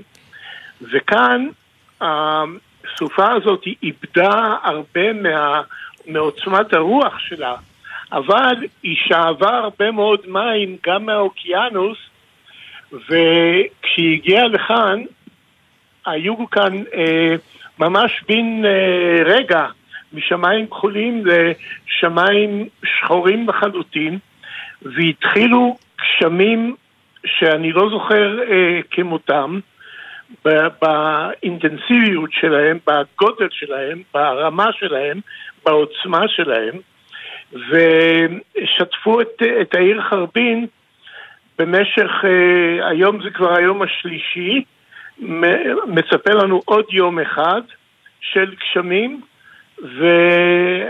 ובשבת אומרים שהמצב ישתנה. וזה אחרי גל חום, גל חום מאוד מאוד אה, אה, נוכח, מאוד מאוד גדול שהיה אצלכם, נכון?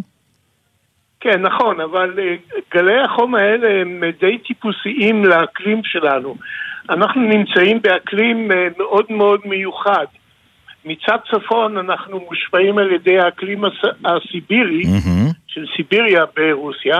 מצד מערב מגיע אלינו אה, גלי חום מהמדבריות שבמערב סין, ומצד אה, מזרח יש לנו את האוקיינוס, שגם הוא בתקופת הקיץ הוא מאוד חם. ולכן כשיש את המפגש בין אה, שלושת האקלימים האלה, זה פיצוץ. אה, זהו, המ- כן, זהו המצב. זה הטייפון. אה, תגיד, כמה זמן אתה חי ב- ב- בסין, מתגורר בסין? או הרבה מאוד שנים, אני בחרבין כבר למעלה מ-23 שנים. וואו. אז אתה... רגע, ואתה עוסק במה?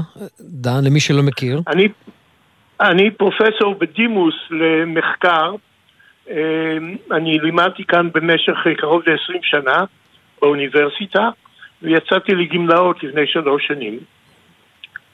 אז, אז מה שאתה, מה שאתה אתה, אתה חווה אה, בסין, ואתה יכול בעצם לספר מכל כך הרבה שנים שאתה מתגורר שם, לא ראית דבר כזה? לא, היו, יש, אה, יש מדי, אה, בוא נאמר, שלוש שנים, שנתיים, אה, מגיעה הנה סופת טייפון כזו מהדרום. אה, בדרך כלל היא מלווה ברוח חזקה מאוד, ששוברת אה, עמודי חשמל ועצים וכדומה. הפעם זה לא קרה. אה, זאת אומרת, התופעה הזאת של אה, סופות טייפון קיימת. אה, אבל עד, מגיע, עד שהסערות האלה מגיעות לס, ל, לאזור שלנו, הן מתעמתות מהעוצמה שלהן. אבל בכל זאת, אה, גשמים גדולים קיימים. במקרה שלנו עכשיו, דהיום, אז הגשם שהתחיל לרדת לפני יומיים וחצי, אה, הוא היה חסר תקדים. ממש בשניות ירדו מפלי גשם אדירים, וכתוצאה מכך הם הציפו את החלק הנמוך של העיר, שהוא אזור שנקרא דאולי District, אה, שהוא גם החלק ההיסטורי של העיר, וממש הציפו אותו בזרמי מים של למעלה משני מטר. וואו, וואו, רגע, רגע, אז, היו ח- חלק מהאנשים פונו מבתיהם, או שנתבקשתם לה- להסתגר ולא לצאת? לא, היו, היו כאלה שהתפנו מבתיהם כי הם, כי הם אה, גרו ב, אה, בקומות מאוד מאוד נמוכות. אתה יכולת לראות תופעה שכבר פה רגילים לה, אה, של סירות ברחובות, כן? אנשים שתים בסירות אז אתה, ברחובות. אתה אומר שמה שמאפיין את הסופה הזו בעצם, אתה כבר חווית סופות טייפון כאלה, מה שמאפיין את הסופה, הסופה הספציפית הזו זה בעצם כמות המים שירדה בתוך דקות. נכון. עכשיו, לא מדובר רק על דקות, מדובר על אה, יומיים אינטנסיביים מאוד, אה, כמעט ללא הפסקה של גשם גדול מאוד. לא, אני מדבר על השינוי, זאת אומרת, אה, once פתאום, זאת אומרת, יש לך מזג אוויר בעצם חם מאוד, השמיים בהירים, מתקדר תוך שניות, וכמויות של גשם בלתי ניתנות לתיאור בכלל. אדירות. נכון, אדירות. עכשיו, חרבין, יש, היא יושבת על נהר גדול מאוד, שנקרא סון חווה ריבר, או ציאנג, ובעבר הנהר הזה היה הסיבה לשני שיטפונות ענק שקרו בעיר הזו, אחד ב-1932, שהחזיק את העיר הזו מתחת למים בגובה של שלושה ארבעה מטר במשך למעלה מחצי שנה. וואו. אחר כך היה עוד אה, אה, ש, אה, שיטפון גדול בשנות החמישים, שגם אז חלק הנמוך של העיר הוצף במים.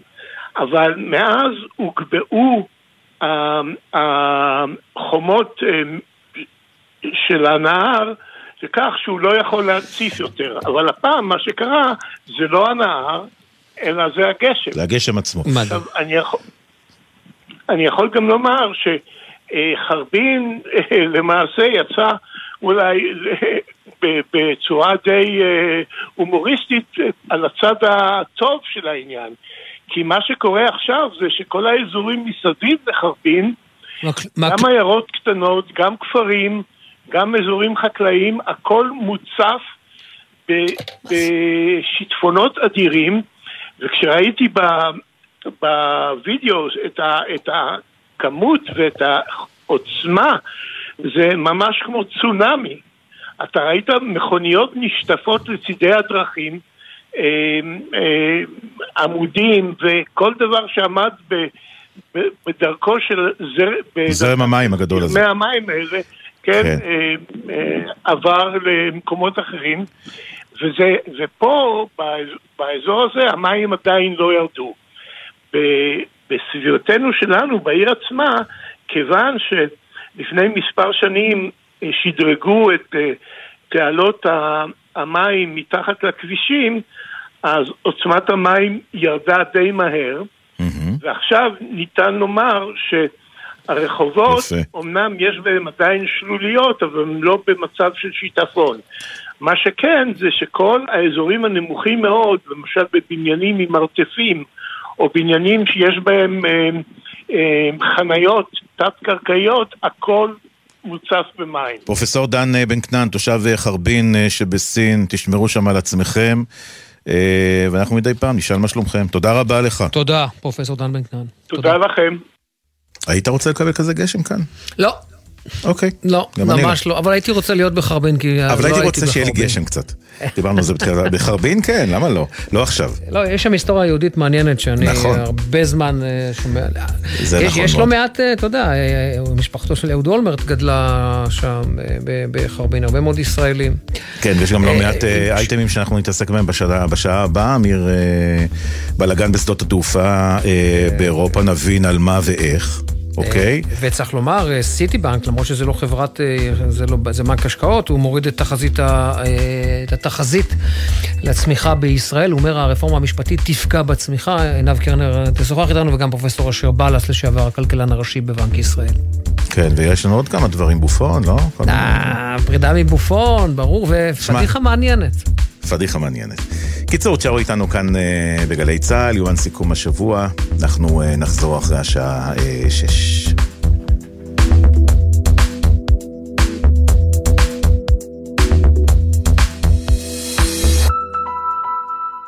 בחסות אייס, המציעה לכם את מבצעי שיא הקיץ. כמו מאוורר תקרה סטאר 3 כולל תאורת לד שבמבצע ב-299 שקלים. אייס. בחסות הפניקס סמארט, המעניקה עד 45% הנחה בביטוח המקיף. כוכבית 5432, או חפשו הפניקס סמארט בגוגל. כפוף לתקנון המבצע, הפניקס חברה לביטוח בע"מ. מה נשמע, נשמע, סוף השבוע,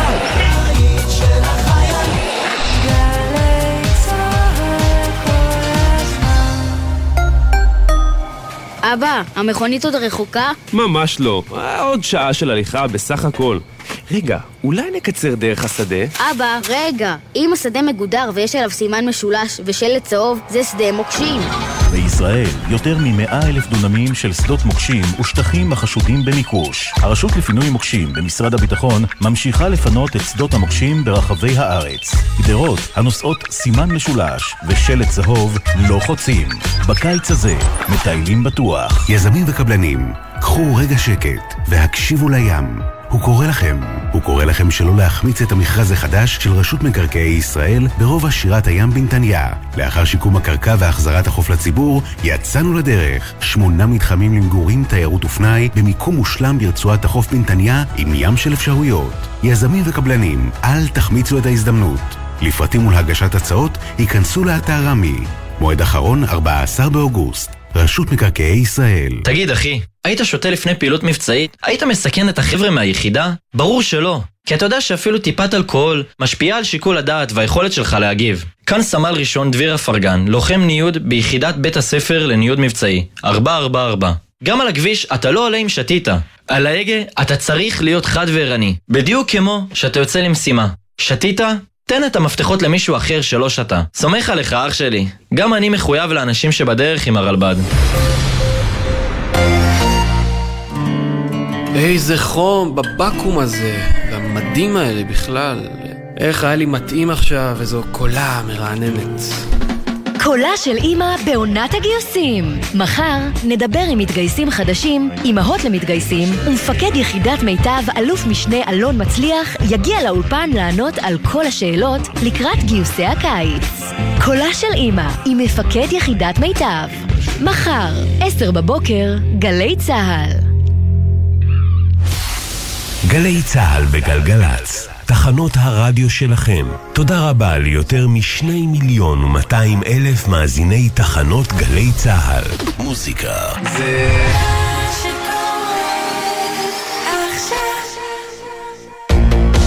מיד אחרי החדשות, אמיר בר שלום ורן יבנאי.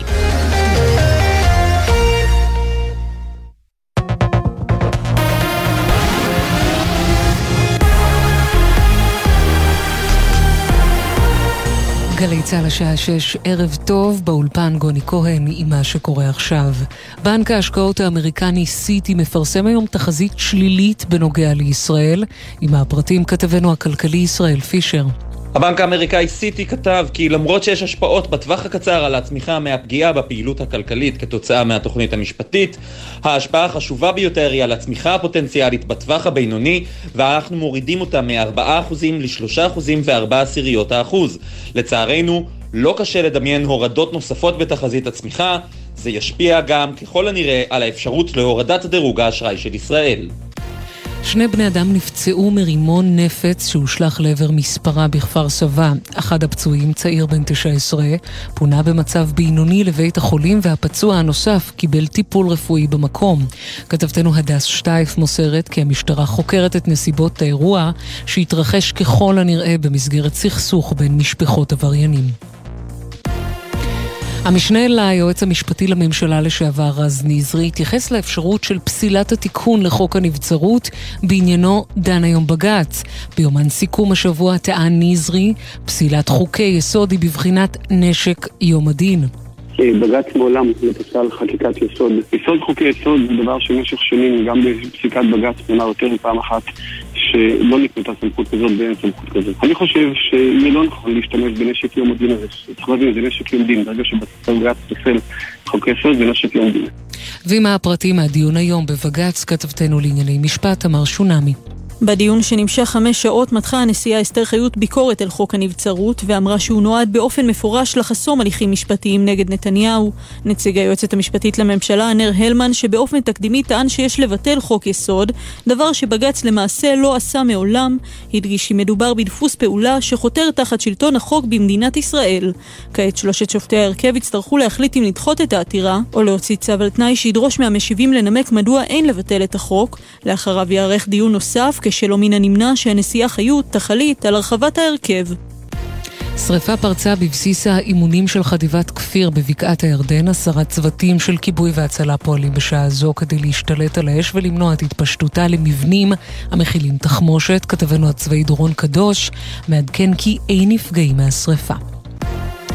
לשכת הבריאות המחוזית באשדוד הוציאה צו הפסקה מנהלי למסעדת שיפודי ציפורה בבית החולים אסותא בשל ליקויי תברואה חמורים שהתגלו במסעדה.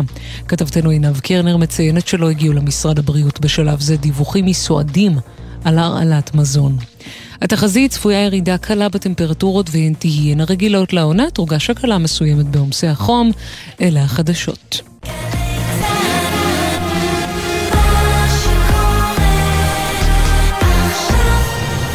בחסות פלנט, המזמינה אתכם לצאת לסרט באחד מאולמות הקולנוע המתקדמים. IMAX, 4DX, ScreenX, VIP. כרטיסים בקופות ובאתר פלנט. בחסות מכשירי תנועה, המציעה את מבצע הקיץ של סוזוקי, עכשיו בכל אולמות התצוגה. לפרטים כוכבי 9955, כפוף לתקנון.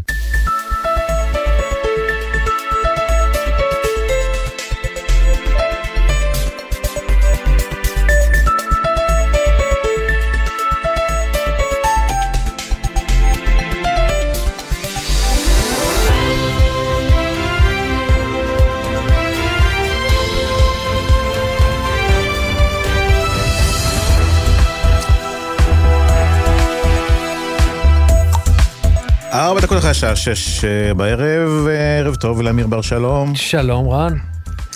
אנחנו בשעה שנייה של אה, יומן סיכום השבוע. ואנחנו אה, פותחים עם, אה, אני מקווה שאתה לא אורחת צריך... הכבוד. בדיוק, לא, אתה לא צריך. לתת לאירופה, כי אה, שדות התעופה הכריזו שם על שביתה בגלל שכר נמוך, תנאי עבודה ירודים, וזה כמובן יחד עם האינפלציה, שהאינפלציה הגבוהה, למעשה השכר שלהם נשחק. אנחנו מה רואים תעשה עכשיו... עם החופשה שלך? מה? זהו, אני אעבור, אני אביא אותה לספטמבר, עד אז זה ייפתר. עינב קרנר. יחתמו על זה הסכם עבודה חדש. כתבתנו לעיני תעופה. שלום עינב. שלום לכם. האמת, חייבת גילוי נאות שזה בדיוק בשבילי ההודעה הזו, הדיווח הזה. כי מה? שכמה מהמדינות אה, ששופטות אני אהיה בהן. אז אני רק צריכה לקוות... אוקיי. אז זה לא טוב. שאני- רגע, זה עינב, לטובת המאזינים, מי המדינות? אז ככה, אז יש לנו, בואו נגיד באמת, כמו שאמרתם, אה, יש, אה, זה, זה לא רק מעכשיו, זה בחודשים האחרונים, אנחנו רואים אה, גל של אה, עיכובים ושיבושים ברחבי, ברחבי אירופה, בגלל, בעיקר בגלל אה, חוסר הסכמה על ההסכמים עם בקרי התנועה. אנחנו כרגע מדברים על לונדון למשל, שמי שמאזין לנו כרגע, אז ממש ממחר עד שמונה באוגוסט, צפויים שיבושים לפי שעה, זאת אומרת שמי שמתכנן לנחות אה, ממחר ועד שמונה באוגוסט כדאי לשים לב מול חברת התעופה. זה בכל שדות התעופה, גם גטוויק, גם מיטרו.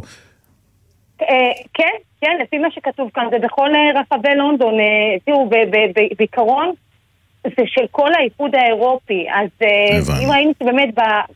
הם גם יודעים מתי לכוון את זה. אין ספק שאוגוסט... כן, אה, שלב לבוא. אחד- בוודאי, ובמיוחד, אגב, אם אנחנו מזכירים את שיא העונה, אז נציין שבישראל אנחנו יעברו בנמל שלושה מיליון נוסעים באוגוסט. תחשבו איזה פקק יכול אה, להיווצר אה, ברחבי אירופה. אנחנו מדברים גם על פורטוגל, שזה, הם מתכננים אה, לשבות בין החמישה לשישה באוגוסט. אנחנו מדברים על ממש שבת אה, וראשון. גם שם אה, זה בגלל הגדלת אה, השכר. והעיצומים שם יכולים אה, לגרום לעיכובים גם ברישום לטיסה, בצ'ק-אין, בתהליך הבידוק הביטחוני וגם בכל נושא המזוודות. נמל התעופה בברצ... בברצלונה גם אה, מדווח על אה, אה, שביתה ללא הגבלת זמן, שזה יהיה מעשרה אה, באוגוסט, אה, במהלך אה, שבוע הבא, לקראת סוף שבוע הבא. והם ממש מתכוונים לעשות את זה בשעות השיא של פעילות הנמל, אה, ימים חמישי עד שני, בין השעות ארבע אה, בבוקר לשבע בבוקר, ובצהריים. בקיצר, כאוס, אגב, כאוס מטורף. נכון, ורק נאמר שלא רק אה, אה, עקב שיבושים בגלל, בגלל הבקרים והסכמי שכר, כן. ראינו שגם ביוון גל שרפות שפקד את האיים רודוס וקורפו, לכן מאוד מאוד חשוב גם במקומות כאלה להיות ערניים, לבדוק את המועדי טיסה, אה, שהכל עינב, עובר אני מציע, בזמן. אני, אני מציע שלטובת המ- המאזינים שלנו, ת, תרכזי אצלך. בטוויטר, לא, תרכזי בטוויטר אצלך את כל, ה, את כל השביתות הצפויות אה, לא, לכולם יש טוויטר. לא, אבל אני מניח, לא, לא, באמת, כי זה, זה רשימה של כל מי שרוצה לנסוע צריך ממש אה, להתעדכן, אבל עוד עניין אחד יש לנו, גל"צ. עוד עניין אחד, ההורדה של אה, אה, סיטי בנק מודיע על הורדת תחזית הצמיחה של ישראל, למרות שמדובר בבנק השקעות, לא מדובר כאן ב, בסוכנות נכון אה, מאוד, אבל זה. אחד מה- מששת הבנקים הגדולים אה, בארצות הברית, הוא מצטרף גם אה, למודי'ס וגם אה, מורגן סטנלי ו-S&P שכבר פרסמו את הדוחות שלהם. נציין רק שכרגע אין ירידה בדירוג האשראי של מדינת ישראל מבחינת החברות האלה, אבל כן בסיטי בנק אומרים שהם יורידו את תחזית הצמיחה בטווח הבינוני מ-4% לשלושה אחוזים וארבע עשיריות, הם ציינו אה, בדוח, עוד הוסיפו וכתבו, לא קשה לדמיין הורדה נוספת בתחזית, דבר שמעלה את האפשרות להורדת אה, דירוג האשראי אה, בהמשך. הם גם ציינו שהפגיעה בצמיחה לא אה, נגרמת או לא תיגרם יותר נכון בעתיד בגלל הרפורמה המשפטית, אלא גם מייחסים את זה להחלטות כן. הממשלה בכל מה שקשור לתקציב שהייחוס שם הוא בעיקר כן. לחרדים. וגם עוד דבר שבנושא של, בקשר ל-2023, השנה הנוכחית, הם גם הורידו את התחזית בצורה קצת יותר מתונה, משלושה אחוזים ושלוש עשיריות, בעצם הורידו אותה בשתי עשיריות אחוז. עינב, תודה. Okay. בדיוק, כן, בדיוק בעניין הזה מצטרף אלינו עכשיו אה, פרופסור אשר אה, בלס, אשר בלס, לשעבר כלכלן ראשי בבנק ישראל ומרצה במכללת אשקלון. שלום. ערב טוב, פרופסור בלס. אבל הצופים, מאזינים. מאזינים, מאזינים, מאזינים ומאזינות. אז קודם כל, מה המשמעות של ההכרזה הזאת של סיטי בנק? יש לזה משמעות שמצטרפת לכל הפרסומים עד עכשיו של חברות הדירוג, של אה, דוחות בנק ישראל, והנקודה שצריכים לשים אליה לב היא שלולי הרפורמות, מהפכות המשפטיות, יש סבירות לא קטנה שלא רק שהיינו נשארים באותו דירוג, אלא היו מעלים את הדירוג.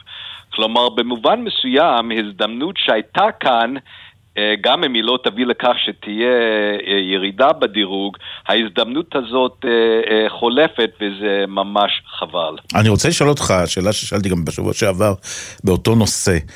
הרי כלכלה היא עניין פסיכולוגי, זאת אומרת, הרבה פסיכולוגיה יש בכלכלה, נגדיר את זה ככה. כמה אתה חושב אה, תורמות ההפגנות, ההפחדות, כל הדברים האלה, לירידת הדירוג או הורדת הדירוג של כל הגופים החשובים האלה? זאת אומרת, האם יש תרומה לעניין הזה? קשה לדעת, אבל צריך לשים לב אה, בסופו של דבר אה, אה, לדבר הבא. בלי קשר להפגנות, שינויים במערכת המשפט, החלשה של ה... אני, אני רגע, ברשותך אני אדייק את זה, זאת אומרת, מדינה מאוד מזועזעת, מאוד מאוד לא שקטה, אה, יכול להיות שמדינה כזאת תקבל הורדת דירוגים כל הזמן. יכול להיות, אבל הנקודה היא כזאת, זה לא רק מה שקרה, זה האיתות לגבי מה שיבוא. זה שאלה לגבי האמינות כשמודיעים על דבר אחד ובסוף קורה דבר אחר. כן. במובן מסוים אני חושב שהמשקיעים נמצאים במין עמדת המתנה, ובאמת אנחנו רואים את זה בימים האחרונים. כן, כי יכול להיות שבזה זה יסתיים, יכול להיות שזה גם יתהפך, אבל גם אם לא, אם זה יסתיים, זה סיפור אחד. סיפור אחר הוא שיהיה המשך אה, של צעדים, ואני לא חושב שאף אחד יודע בדיוק עכשיו מה יקרה בפועל. אז לכן אה, יש איזושהי המתנה, אבל מה ש... פוספס כנראה זו אפשרות להעלאה של הדירוג, וזה mm. בשעה למשל שבארצות הברית אולי הולכים להפחית את הדירוג. כלומר, הייתה כאן הזדמנות אה, שחבל אה, שהיא פוספסה. פרופסור בלס, אבל בדיוק בהמשך לזה, ואם אפשר, תוכל לענות לנו בקצרה בהקשר הזה, כמה העניין הזה הפיך, רוורסבילי? כלומר, מה, שפתאום אנחנו נראה כן, לצורך העניין, עצירה של הרפורמה המשפטית, והנה אנחנו רואים פתאום את גרף השיפור מתחיל להיות הרבה יותר תלול כלפי מעלה. נזק נעשה במובן שיש פגיעה באמינות, בכך שמתחילים אה, אה, לתעורר, אה, מתעוררות שאלות לגבי האחידות בישראל, אה, העמידה בפני סיכונים mm-hmm. חיצוניים. יש כאן נזק שלא אה, יחלוף במהרה. אם הכל יתהפך ויהיה לזה אה, אה, מצב אה, שרואים שיש אופק אה, אחר, אז יכול להיות שהדברים ישתנו בטווח הארוך, אבל זה ייקח... זמן, ושוב, השוב, השוק כעת, א', בהמתנה, וב', היה פספוס עד עכשיו, גם אם לא יקרה שום דבר מעכשיו ואילך. טוב, אני... בוא, בוא, בוא נקווה, כן, בוא, נק... תראה, בוא אני, נקווה אני... לטוב, תשמע, זה, טוב, זה לטובת כולנו בסוף. אני, אני אופטימיסט חסר תקנה, לא יודע למה, כן, אבל אנחנו, אנחנו יודעים, וזה טוב. כן. על כיפאק. אני חושב שהתיקון בדיוק כמו הקורונה יהיה כאן מהיר. כן, טוב, הלוואי, הלוואי. פרופסור אשר בלס, אה, לשעבר כלכלן ראשי בבנק ישראל, הוא מרצה במכללת אשקלון. תודה רבה לך, ערב טוב, ושיהיה שבוע מצוין, סוף שבוע מצוין. שבוע טוב לכם. להתראות. להתראות. Uh, מי שמצטרף אלינו עכשיו הוא uh, פרשננו לענייני uh, ערבים, uh, לא, עדיין לא, עדיין לא. לא. ג'קי לא עדיין, עדיין. ג'קי עדיין אה, לא איתנו, אנחנו מיד נראה מי, מי, מי יעלה ראשון, ג'קי חוגי או רונן ברגמן, רק נספר שאנחנו הולכים לשוחח עם רונן ברגמן על פרשייה מאוד מאוד מעניינת. חברת NSO הישראלית היא חברה, ש... חברה שהוגדרה על ידי, ה... אה, הוגדרה על ידי השלטונות האמריקנים כחברה שסוחרת ביכולות לא צבאיות, אבל ביכולות של מדינה, והיא נכנסה לרשימה השחורה, בטענה שהיא מכרה את, ה, את, ה, את הטכנולוגיה שלה לפריצה לטלפונים אה, חכמים למשטרים וארגונים אפלים. אבל יממה אחרי שהיא נכנסת לרשימה, רוכשת ממנה חברה אלמונית מארצות אלומה. הברית. כן, רוכשת את, ה, אה, רוכשת את הטכנולוגיה הזאת, והנה מה קורה. אה, מתחילה חקירה של ה-FBI, מי זו, ה, אה, מי זו החברה הזו. ותחקיר של הניו יורק טיימס, ורונן ברגמן הוא אחד הכותבים שלו, מתברר שמי שרכש את הטכנולוגיה יממה אחרי ש-NSO נכנסה. ל- לרשימה השחורה, אוקיי, נשאיר את, ה, נשאיר את זה ב... ב, ב נו, רונן איתנו? לא, רונן עדיין לא איתנו. אה, רונן עדיין לא איתנו. טוב, אין אז, מה אה, לעשות. טוב, בוא, בוא נספר, אז, בוא אז נספר, ככה, זה- אז זה- ארצות- בארצות הברית החלה. רגע, בארצות הברית, נשלים את הסיפור שיהיה רצף לוגי. NSO מוכנסת לרשימה השחורה, יממה אחר כך חברה אמריקנית רוכשת את הטכנולוגיה. השלטונות האמריקנים מתחילים בחקירה, מטילים את החקירה על שירות, שירות הביטחון, שירות החקירות הפדרלי, ה-FBI שאנחנו מכירים. ה-FBI חוקר ומגיע למסקנה מי רכש יממה אחרי ש-NSO נכנסה לרשימה השחורה את הטכנולוגיה? חברה של ה-FBI. כלומר, ה-FBI חקר את עצמו והבין שהוא הפליל את עצמו. רגע, ו- אני מבולבל לגמרי. אני, אני, אני אחזור על זה ב- אני, בקצרה. NSO נכנסה לרשימה השחורה, ומרגע זה אסור לאף אחד לסחור איתה בארצות הברית. חברה אמריקנית, יממה אחרי שנכנסת לרשימה השחורה, רוכשת את הטכנולוגיה הזאת מ-NSO. מתחילה חקירה אמריקנית על ידי ה-FBI, ומה ה-FBI מגלה? שה-FBI רכש את זה. כלומר, זרוע אחרת של ה-FBI היא זו שרכשה את ה... תשמע, אני מכיר המון מערכות שאין בהן תיאום. אוקיי, יש, אין מה לעשות, זה, מס- זה, זה, זה תמיד מסובך משהו. משהו בדרך לא קרה, מישהו לא אמר למישהו. מישהו לא העביר את המייל הנכון. ב-FBI יכול לקרות דבר כזה? אה, עובדתית, כן. אה, שוב, אה, ככל הנראה, אני ככה קראתי את, ה, קראתי את התחקיר, אה, מדובר בחברה שהיא חברת, אני לא רוצה להגיד בת, חברת קש, חברת אה, אה, אה, מדף, או איך שלא תקרא לזה. רגע, רונן איתנו, רונן ברגמן, עיתונאי ידיעות אחרונות והניו יורק טיימס, מחושפי ה, אה, הפרשה הזו, שלום רונן. היי, שלום לכם. אז- אתה, השלום שלך הוא כאילו, אתה יודע, אנחנו מדברים פה על משהו לא הגיוני. שה-FBI לא יודע מה ה-FBI עושה?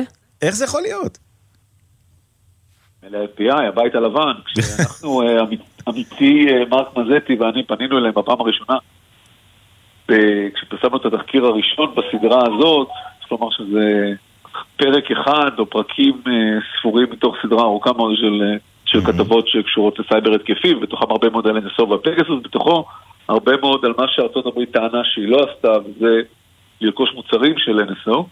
אה, אבל מסתבר שהיא רכשה, לא רק שהיא, לא רק שהיא רכשה, אלא זה שישה ימים אחרי שהיא מכריזה blacklist, זאת אומרת חרם על החברה, משהו שאומר בעצם ב- ב- בנובמבר... כמו 21, איראן, כמו איראן, צריך להגיד. ממש ככה. זה- זה כמו איראן, זה blacklist כמו איראן, אסור לאף אחד לסחור, ו... אסור לאף אחד לסחור, אז אה, חברת אה, פרונט, חברת כיסוי של המודיעין האמריקאי, שנקראת קליאופטרה, שהיא בעצמה חברת כיסוי של חברה אחרת שקוראים לה... הנה הבעיה. אה, זיהינו, זיהינו איפה זה התחיל. Riva, כן, Riva. אה, Riva ובשם Networks. קליאופטרה, כן, Riva Networks, שבשם קליאופטרה, על החוזה, אגב, קליאופטרה ב-2018, כשהיא רוכשת אז פגסוס עבור ה- FBI, אה, משרד הביטחון הישראלי, כדי שהוא בעצמו לא יסתבך, דורש לקבל מכתב שאומר שקליאופטרה, בראיית הממשל האמריקאי זה legit. גורם בכיר ב-DOJ, בשם ה-FBI, כותב למשרד הביטחון הישראלי, קליאופטרה היא חברה שרוכשת עבורנו מוצרים, תרכוש עבורנו את הפגסוס, ואנחנו מבטיחים לכם שהרכישה תהיה אך ורק למטרות של אה, פשע ופשע חמור ואכיפה כמובן, אה, פשעים וטרור. עכשיו, אה, אז קליאופטרה היא בעצם חברת כיסוי, ובשמה חותם, אחד קוראים לו אה, בוב מלון, אבל בעצם, ביל מלון, סליחה, רוברט ביל מלון, אבל בעצם השם האמיתי שלו זה רובין גמבל. רובין גמבל יוצא היחידות המיוחדות האמריקאיות, הוא הבעלים של ריבה, אבל למה אני מספר את כל הסיפור הארוך הזה? קודם כל, כי לכל הסיפור, לכל העלילה הזאת, המשרדים הפייק, מרק אמיתי, מרק מזטי, אה, התדפק על הרבה מאוד אה, שערים של משרדים שבכל אחד מהם אמרו, אין לנו מושג על מה אתה מדבר. אבל אולי יש לך כרטיס ביקור, מיסטר, אתה אומר, רגע, אם הוא הגיע למקום לא נכון, למה הם צריכים כרטיס ביקור שלו בכלל? אה, וכל העסק הזה, ממש כמו איזה פרק מתוך ג'ייסון בורט, והשורה התחתונה, תחשבו הרי, לחתום בארצות הברית, בכל מדינה, על חוזה מסחרי בשם בדוי, שגם החברה היא בדויה, זה עבירה על הרבה מאוד חוקים. לא נראה לי שגמבל הוא מטומטם.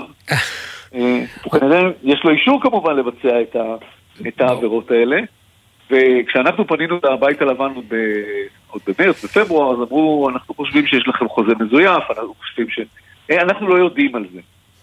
ואז הם הורו על חקירה, כנראה מישהו שם התעצבן, בכל אופן הורו על חקירה, ושם ה-FBI קיבל את ההוראה לגלות מי הסוכנות, מי סוכנות הביון האמריקאית, שביקשה מריבה טכנולוגיז, שמיוצגת על ידי הפרוד קליאופטרה, לרכוש את מערכת המעקב הזו של NSO.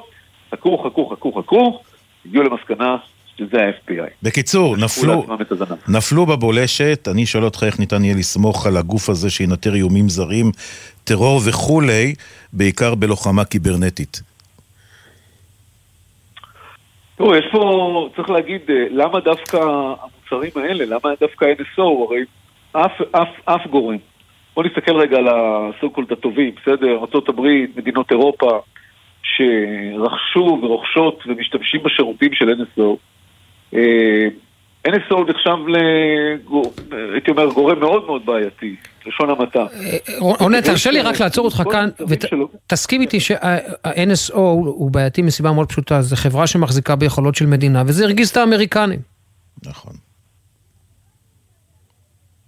תראו, יש שישה הסברים שונים, שכל אחד מהם אני יכול לתקף אותו ולשלול אותו, על למה ארה"ב הכניסה את NSO לרשימה השחורה. אה, אנחנו בזמנו, מרק ואני פרסמנו כתבת שער בניו יורק טיימס מגזין שנקרא הקרב על נשק הסייבר העוצמתי בעולם, שזה בעצם נובע או, או מתייחס למה שאתה אמרת, אמיר, אה, מי ישלוט בו ומי ישלוט בזכות למכור אותו לגורמים אחרים. אבל אני חושב שבאמת היו גם בבית הלבן וגם במקומות אחרים, לא גם אנשים שבאמת נחרדו מה abuse שנעשה. כי תראו, יש, יש בנשק הזה משהו שהוא מאוד מאוד tricky. מצד אחד, אי אפשר היום לקיים חקירה יעילה נגד פשע חמור, נגד טרור, בלי נשק מהסוג של פגסוס, ופגסוס הוא הכי טוב שבהם. למה? כן. כי הפושעים משתמשים באפליקציות המוצפנות, זה הצפנה מקצה לקצה ברמה צבאית, אי אפשר לפצח אותה, אלא אם כן אתה יושב בתוך הטלפון עם מכשיר כמו פגסוס. מצד שני, אותו פגסוס הוא גם הנשק הכי יעיל נגד חברה אזרחית של מדינה, הכי עוצמתי, הכי קטלני, הוא יכול לרדוף אחרי הדיסידנטים, לא רק בתוך המדינה, לא רק לשלוח את, ה, את המשטרה לראות בכיכר, אלא יכול לרדוף אחרי בכל העולם. הוא יכול להרוס חברה אזרחית של מדינה, של כל מדינה.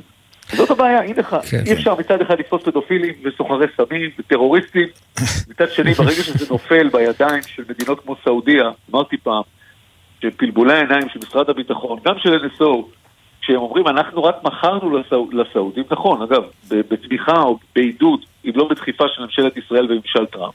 אבל זה בערך, להתפלא שהם עושים בזה abuse, זה בערך כמו מנהל גן חיות שמשחרר את האריה, האריה אוכל מישהו, ואז הוא אומר, זה לא אני, זה אריה, מה אתה זה אריה, מה אתה רוצה? טוב, כן. אנחנו, אנחנו נמשיך מכאן לעקוב אחרי הסיפור ההזוי הזה. לגמרי. אה, רונן, תודה. רונן ברגמן, ידיעות אחרונות והניו יורק טיימס, תודה שהצטרפת. תודה, תודה רבה. ביי ביי להתראות. ואנחנו אומרים שלום לפרשנו לעניינים ערביים ג'קי חוגי. עימותים אה, בין פלסטינים ללבנונים במחנות הפליטים בלבנון, מה קרה שם? אני חושב שעימותים זה מילה יפה מדי. כן, זה, עימותים זה, זה כשאחד אומר משהו והשני אומר לו, היי לך אויב אכזר, ואתה לא תדבר אליי ככה וכולי, שם ממש, זה שפיכות דמים מטורפת. זה אירוע פנים פלסטיני, למרות שהוא מתרחש מחוץ לשטחים הפלסטיניים, אפשר לומר שזה הדבר שהכי העסיק השבוע את מחנה ההתנגדות, אה, לפחות תקשורתית, קרבות דמים בתוך מחנה הפליטים עין אל-חילווה, אה, זה המחנה, מחנה הפליטים הפלסטיני הגדול ביותר בלבנון, וגם אחד המקומות הצפופים בעולם. אף אחד... לא יודע באמת אה, כמה, כמה תושבים גרים שם, אבל mm-hmm. מדובר על לפחות, במקרה הטוב, 60 אלף איש, אה, אולי אפילו יותר, על קילומטר וחצי מרובע. ובתוך הערוגה הזאת, תתפלאו, גם בתוכה יש כמה ארגונים חמושים. הפת"ח הוא הכי גדול, אבל אי אפשר להגיד שהוא שולט לגמרי, כמו שראינו השבוע, ועוד שניים או שלושה ארגוני ג'יהאד, וכשאנחנו אומרים פת"ח, אז הם ממש מנהלים את המחנה, כמו רשות, רשות פלסטינית קטנה. ואחת לכמה אה, שנים מתלקחת שם האש. במוצאי שבת, לפני חמישה ימים, אחד מקציני פת"ח, אדם בשם אשרף אבו ערמושי, אה, לא אומר דבר למאזינים שלנו, אבל במחנה הוא נחשב בכיר, נרצח במערב יריות. לא ברור עד עכשיו למה רצחו אותו. אפשר לנחש שזה מאבקי שליטה על אזורים, ועל מי יגיד מה ומתי.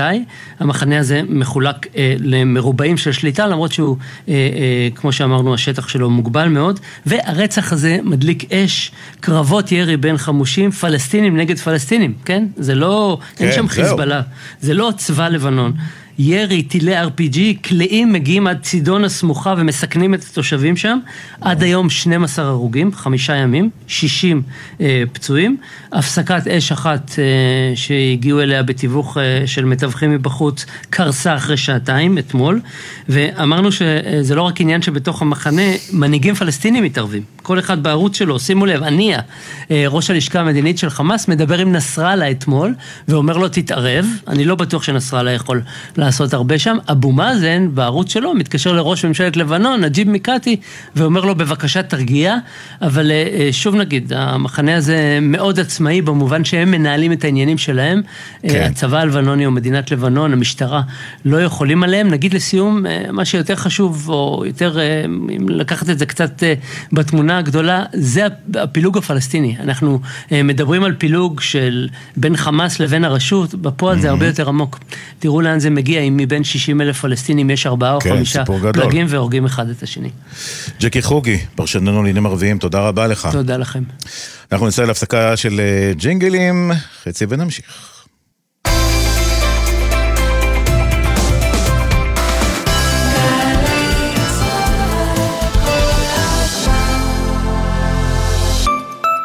חוזרים מחו"ל? ודאו שאין לכם טרול בטרולי. צמחים, פירות, ירקות ודברי עט מחוץ לארץ עלולים לשאת מחלות ולחבל בחקלאות שלנו. חוק הגנת הצומח אוסר להכניס צמחים, פירות, ירקות ודברי עץ ארצה. ודאו שאין לכם טרולים בטרולי ותימנעו מקנסות. משרד החקלאות ופיתוח הכפר. השירותים להגנת הצומח ולביקורת. יזמים וקבלנים, קחו רגע שקט והקשיבו לים. הוא קורא לכם.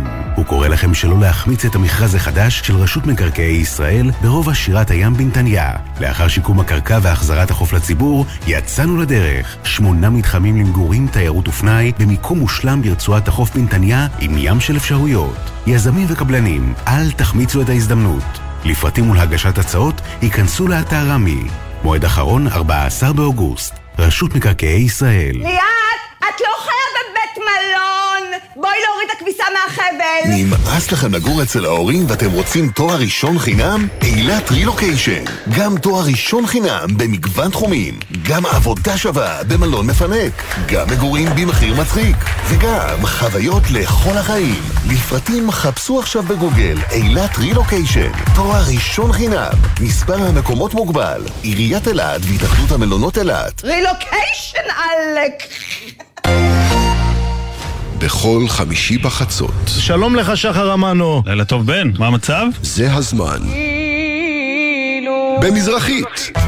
בן פראג' ושחר אמנו מארחים את אומני הזמר המזרחי המובילים. לילה טוב לאורח שלנו דוד זיגמן, ישי לוי, יוסי גיספן, שגיב כהן, חיים מוליאל, סמי לזבי. עם מוזיקה שמזכירה נשכחות והשיחות אל תוך הלילה. מי מגילת זוהר?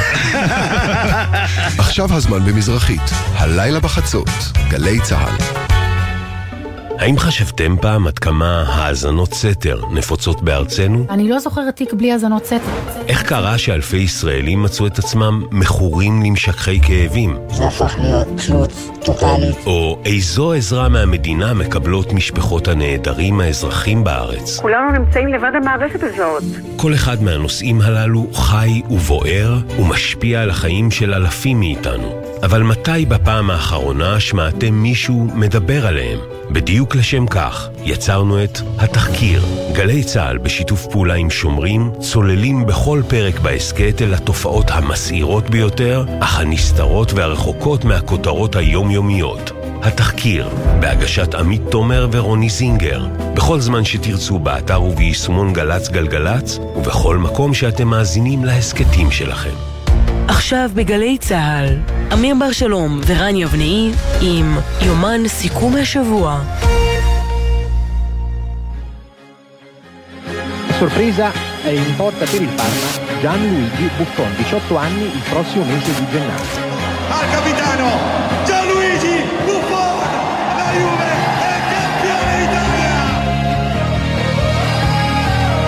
ג'י ג'י בופון, המאמי של עולם הכדורגל, השוער האיטלקי הכל יכול, תולה את הכפפות הגדולות שלו וגם את נעלי הפקקים ופשוט פורש. הפעם, סופית סופית, לצערנו צריך להוסיף. אני חושב שגם אה, אמיר, גם שלא אוהד מושבע של אה, פארמה או יובנטוס, מלא הערכה והערצה לדמות הזאת, לאגדת הכדורגל האהובה הזו. כן, תראה, אני אוהב, אני אוהב ספורטאים עם אופי. באמת. או-אה, עוד איזה אופי. אה, כן, לא, לא, אני אומר על אופי, לא רק אופי במגרש, אלא אנשים שיש להם גם אמירה והם גם, הם אה, הרבה מעבר ל- ל- להיותם שחקני כדורגל גדולים, ואני חושב שבהחלט בופון עונה להגדרה הזו. אז תראה, זימנו לשולחננו את האחד והיחיד, ניר דוידוביץ', השוער המעוטר ביותר בישראל, שוער נבחרת ישראל ומכבי חיפה לשעבר. מה שלומך? אהלן ניר. בסדר גמור, טוב, תודה. טוב, נראה שאין אחד או אחת שלא, או אחת, שלא התחברו, העריכו, העריצו את בופון. מה היה סוד הקסם שלו? או עדיין בעצם סוד הקסם שלו? קודם כל אה, דמות אה, ספורטיבית אה, באמת מהרמות הגבוהות, כל כך הרבה שנים בטופ העולמי, זה לא פשוט, וזה מראה על, על יכולת מאוד גבוהה. מצד שני הוא גם אה, באמת בן אדם באישיות משכמו ומעלה, וזה מה שכבש את הלב אה, אה, אצלו, אצל הרבה אנשים אצלו. פגשת אותו ניר? יצא לך לפגוש אותו פעם? אני שיחקתי נגדו פעמיים, ועוד פעמיים נפגשתי איתו כשהייתי בתור איש צוות בנבחרת ישראל ושיחקנו מול נבחרת איטליה. וואו. תשמע, הוא העלה אתמול סרטון פרישה של דקה אחת בלבד. כמה צנוע האיש הזה, שמתעד את היסטוריית התח- התחנות בחייו, חלק מזה שמענו עכשיו בהתחלה. דקה אחת שנראית כמו מה-70's עד אה, 2023. כן, עוד פעם, אה, אם הוא היה מעלה את כל מה ש... אה, את כל ההישגים שלו, אז באמת זה היה מסתכם בהמון אה, המון דקות. אה, אבל עוד פעם, זה מה שאפיין אותו, הצניעות והאופי. אני יכול, אה, יכול גם להגיד לך, הייתי בתור אחד שהעביר תקופות ארוכות באיטליה, לצערי אה, עקב שיקומים, אז אה, אני יכול להגיד לך שבכל איטליה סוגדים לו ו... ומאוהבים בו, וזה לא מובן מאליו, כי יש שם תחרות אה, מאוד גדולה. יותר מרוברטו בג'ו? יותר בין מרוברטו? אה, בין האוהדים של הקבוצות, והוא היה קונצנזוס אצל כולם. אה, וזה מה שיפה, ובסוף אני חושב זה מה שהוא ייקח איתו מעבר, ל, מעבר להישגים הספורטיביים, בסוף הוא ייקח איתו את, ה, את האהבה הגדולה שכולם רכשו לו. כשוער, אבל ניר, כשאתה מביט היום על, על בופון, גיל 45 הוא פורש, מה עשה אותו כל כך גדול מקצועית? אני חושב שהיה בו הכל, גם יכולות מקצועיות, גם אה, מנהיגות, אה, מנהיגות אה, יוצאת דופן. בחדר הלבשה, המנהיגות, הוא פשוט היה אדיר. בהכל, בהכל, בהכל. בחדר הלבשה, מחוץ למגרש, בתוך המגרש, עזר, עזר המון אה, לצעירים, ועוד פעם, בעצם זה שהוא שיחק כל כך הרבה ברמות הגבוהות, זה, זה גם מוסיף לו הרבה, הרבה נקודות, אתה יודע. לא כל אחד זוכה לקריירה כזאת, לא כל אחד מתמזל מזלו לזכות בקריירה כזאת ארוכה. אה, אני בטוח שהוא עוד יכל לשחק, אבל אה, יכול להיות שגם הוא הרגיש... אה, שפורשים בשיא. אה, ש- שכבר בדיוק, ש- אה, תשמע, אמיר, שהוא דעך, וזה לא לא כל כך... הוא- אה, הוא פרש, הוא פרש מ-2017 לדעתי, נכון? הוא כבר הודיע ב-2013 שהוא פורש. איזה ארבע פעמים, ובעצם לא פרש ל... אני זוכר שלי הייתה הנחת רווחה שהוא לא פורש בסוף, זה היה באמת הערצה אינסופית. הוא היה גם איש עסקים, אה, הוא עדיין איש עסקים בעצם, יש לו, הייתה לו חברת טקסטיל איטלקית. אה, קנה גם את מועדון הכדורגל של אה, עיר מגוריו, שני דברים שלא כך הצליחו, אבל בופון המשיך לתרום להם כסף כדי שיצליחו אולי. כן, לא חסר לו כסף, בוא נגיד. הוא גם פרזנטור, נכון? הוא אה, פרזנטור נכון. של כמה וכמה מותגי על. כן, אחד, כן, כן. אחד המוזז זה השמפו... אה, Head and shoulders, אני חושב. שמופיע כל הזמן בפרסומות. אני מאז, אני מאז אה, ניסיתי כבר כמה פעמים, אני משתמש, אבל- לא עזר אני לי. משתמש, אבל אין לי, לא עזר לי לשיער. זה- מה שרציתי להגיד לך, השיער שלי נראה אחרת לגמרי. לא, אולי זה עזר לך, רגע, אבל ניר, אולי זה עזר לך אה, בכל מה שקשור לכישורי השוער- השוערות, לא? לא, ברוך השם, אין לי תלונות, קיבלתי גם ממנו מחמאות אחרי שני. המשחקים בליגת האלופות, וזה היה שווה... זה שהיה שווה יותר מהרבה דברים רגע, אחרים ספר לנו על זה, ניר. ספר לנו על זה, אני בס- אחר- אחרי המשחק בחדר הלבשה, הוא ניגש אליך ואומר לך מה? טופח על השכם? קודם כל במגרש אה, בסיום המשחק, אה, אה, אז לחיצות ידיים ואתה יודע, ו- ומחמאות. ובדיוק זיככנו אחרי שנולד לו הבן השני או השלישי, אז גם בירכתי אותו. אה, אחרי זה עוד פעם נפגשנו בארץ, כמובן שכל מפגש כזה זה כפפות וחולצה שלו. מחליפים, כאילו. כלומר, יש לך חולצה של בופון בבית. חולצה, כפפות, הכל. אני רק שוקל מתי למכור אותם. חכה עוד קצת, חכה טיפה. מתי הכי- טוב למכור? חכה, חכה טיפה, זה עוד לא הזמן. תגיד רגע, מה מרגישים, מה מרגישים שפורשים מכדור? אני שואל אותך בתור אחד שפרש אה, משוערות, מה מה מרגישים ביום הזה? אמ, שמע, זה עצוב, איך שלא מסובבים את זה ולא משנה למה פרשת, זה חלק ניכר מה, מהחיים שלך, אתה מרגיש ש... שמסתיימים. אמ, אבל עוד פעם, אני, אני בטוח שבמחשבה הוא כבר הכין את עצמו ליום של אחרי, מבחינה מנטלית. אמ, כלכלית לא בטוח. עוד פעם, לא יהיה חסר לו במה להתעסק, ויהיה לו, יהיה לו גם את הזמן הפנוי, בטוח ש, שלא היה לו בזמן שהוא שיחק, ככה ש... לא, אני לא חושב, אה, לא מאמין שהוא יתגעגע לזה. אני לוקח הימור. ניר, אני לוקח, ניר וערן, אני לוקח הימור. שהוא יחזור? יום מן הימים- הוא יהיה יושב ראש התאחדות הכדורגל של אה, אה. איטליה, ואין לי ספק שאולי גם אפילו יתקדם הלאה לפיפ"א. גם אני חושב ככה. יש לו, אני לא בטוח שהוא ילך לפיפ"א, אבל בסדר, כי זה בופון. יש לו את כל ה... פיפ"א אנחנו מכירים. מה שצריך, את כל המאפיינים בשביל אה, להוביל אה, אה, את ה... את הדברים הכי גדולים. אה, זה בטוח. את המוסדות הכי גדולים בעולם, באמת. ניר דוידוביץ', תודה שהצטרפת אלינו. אני עדיין מתרגש מה- מה- מההודעה של בופון. כן. יאללה, שיהיה ערב טוב, תודה רבה. עד הפרישה של האגדה הבאה. כן. כן, בדיוק, כן. ככה זה עובד בדרך כלל. כן. תודה, ניר. סוף שבוע נהדר. בכיף, גם לכם. ביי, ניר, להתראות. ועכשיו רן, תודה שחיכית לזה. מטבע לשון, כל שבוע ערך מוסף על מילה אחרת.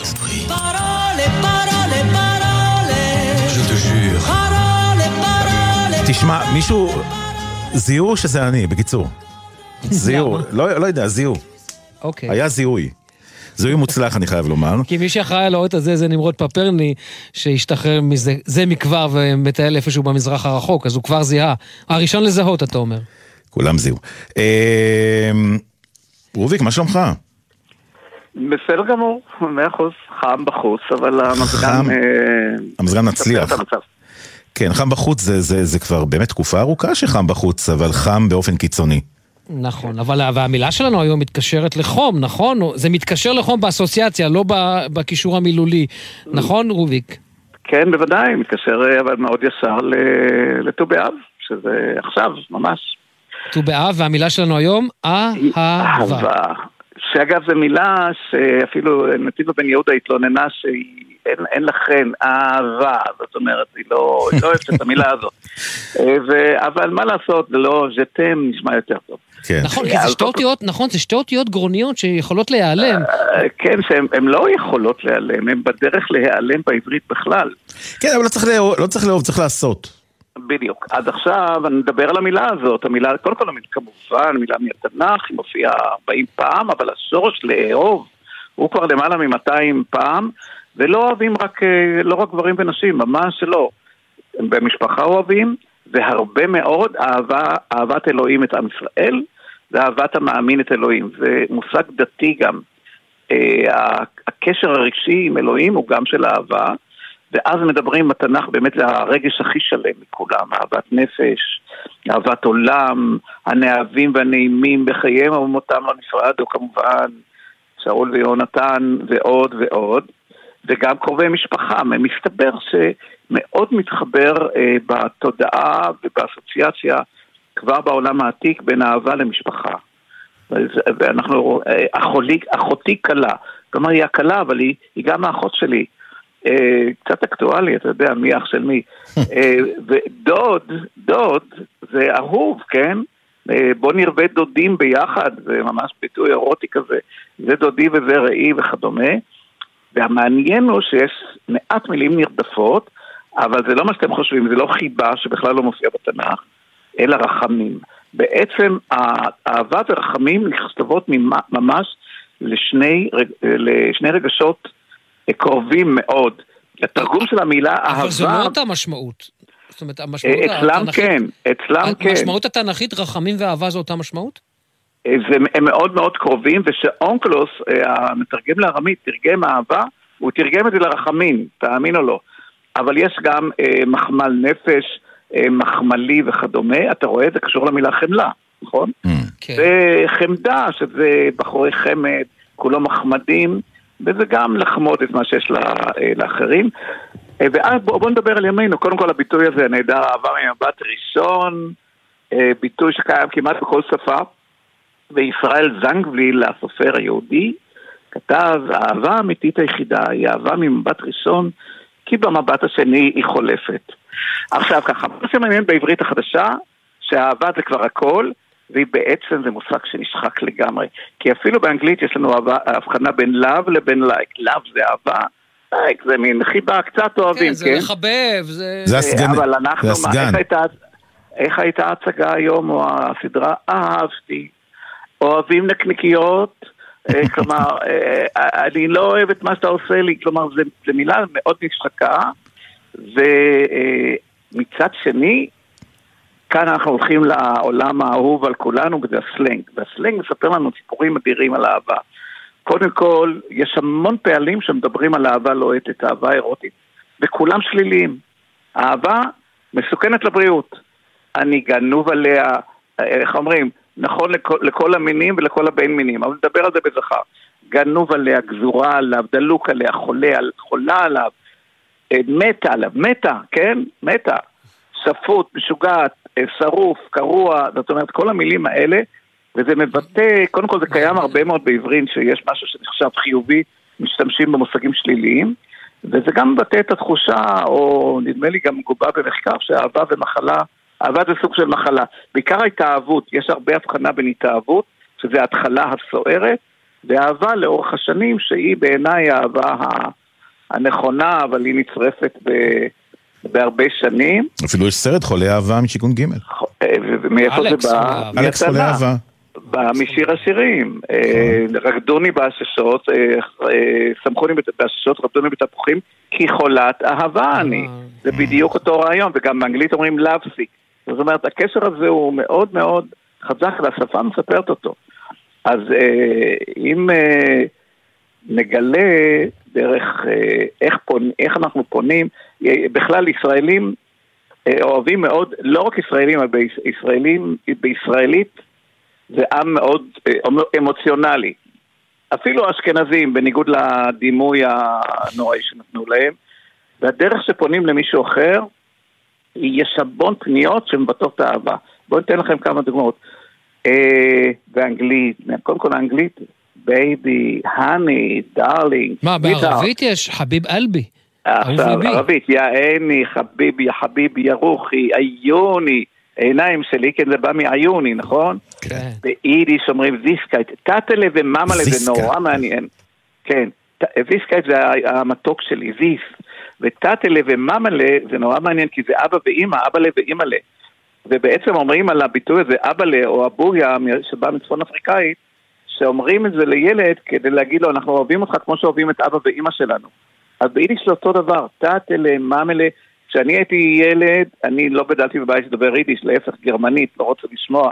הגרמנים באמת קשה להם לבטא אהבה, אני מודה, אני שרוט. לא, זה אולי נשמע לא טוב פשוט. אה, זה כן, אה, אוי מיין ליבשן, יש, יש מילים, מיין ליב. אני חייב להגיד לכם, כמי שדובר שפות לטיניות, שבשפות לטיניות זה ממש נשמע טוב. תן דוגמה. תיאמו. מוי אה, טעם, נכון. יש, אה, בפורטוגזית אני מנסה להזיק, אה, אני מנסה להיזכר. זאת אומרת, אם תגיד לי את זה אני אבין, אבל עכשיו...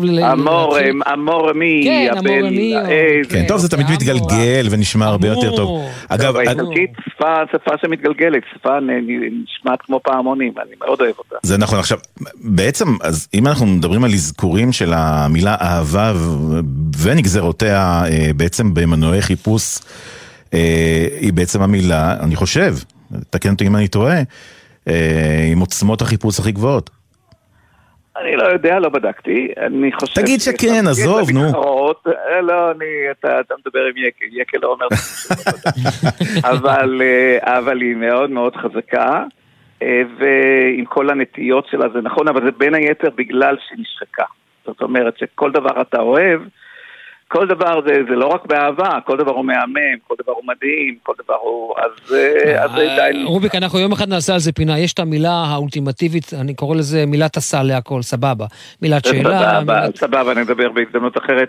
שווה שיחה שלמה. אז לגמרי. אני רק... הנה, הזמנתי, הזמנתי.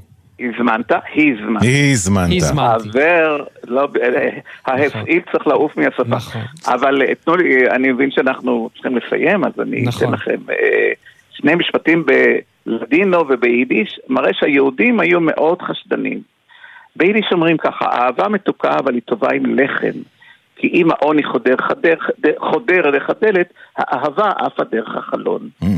ובלדינו אומרים, אין יום שלישי בלי שמש, ואין אהבה בלי כאב. ודווקא הגרוזינים או יהודי גיאורגיה, כמו שצריך באמת לקרוא להם, אומרים, חיים ללא אהבה הם חלום בלהות. הם צודקים. יהיה חג אהבה שמח. חג אהבה שמח. אהבה שמח. רוזנטל, תודה רבה לך. אהבה לכם. מכולנו. ביי ביי. ביי ביי. ועכשיו לפינת הפדיחות. כוכבים משתפים בפדיחות על הבמה.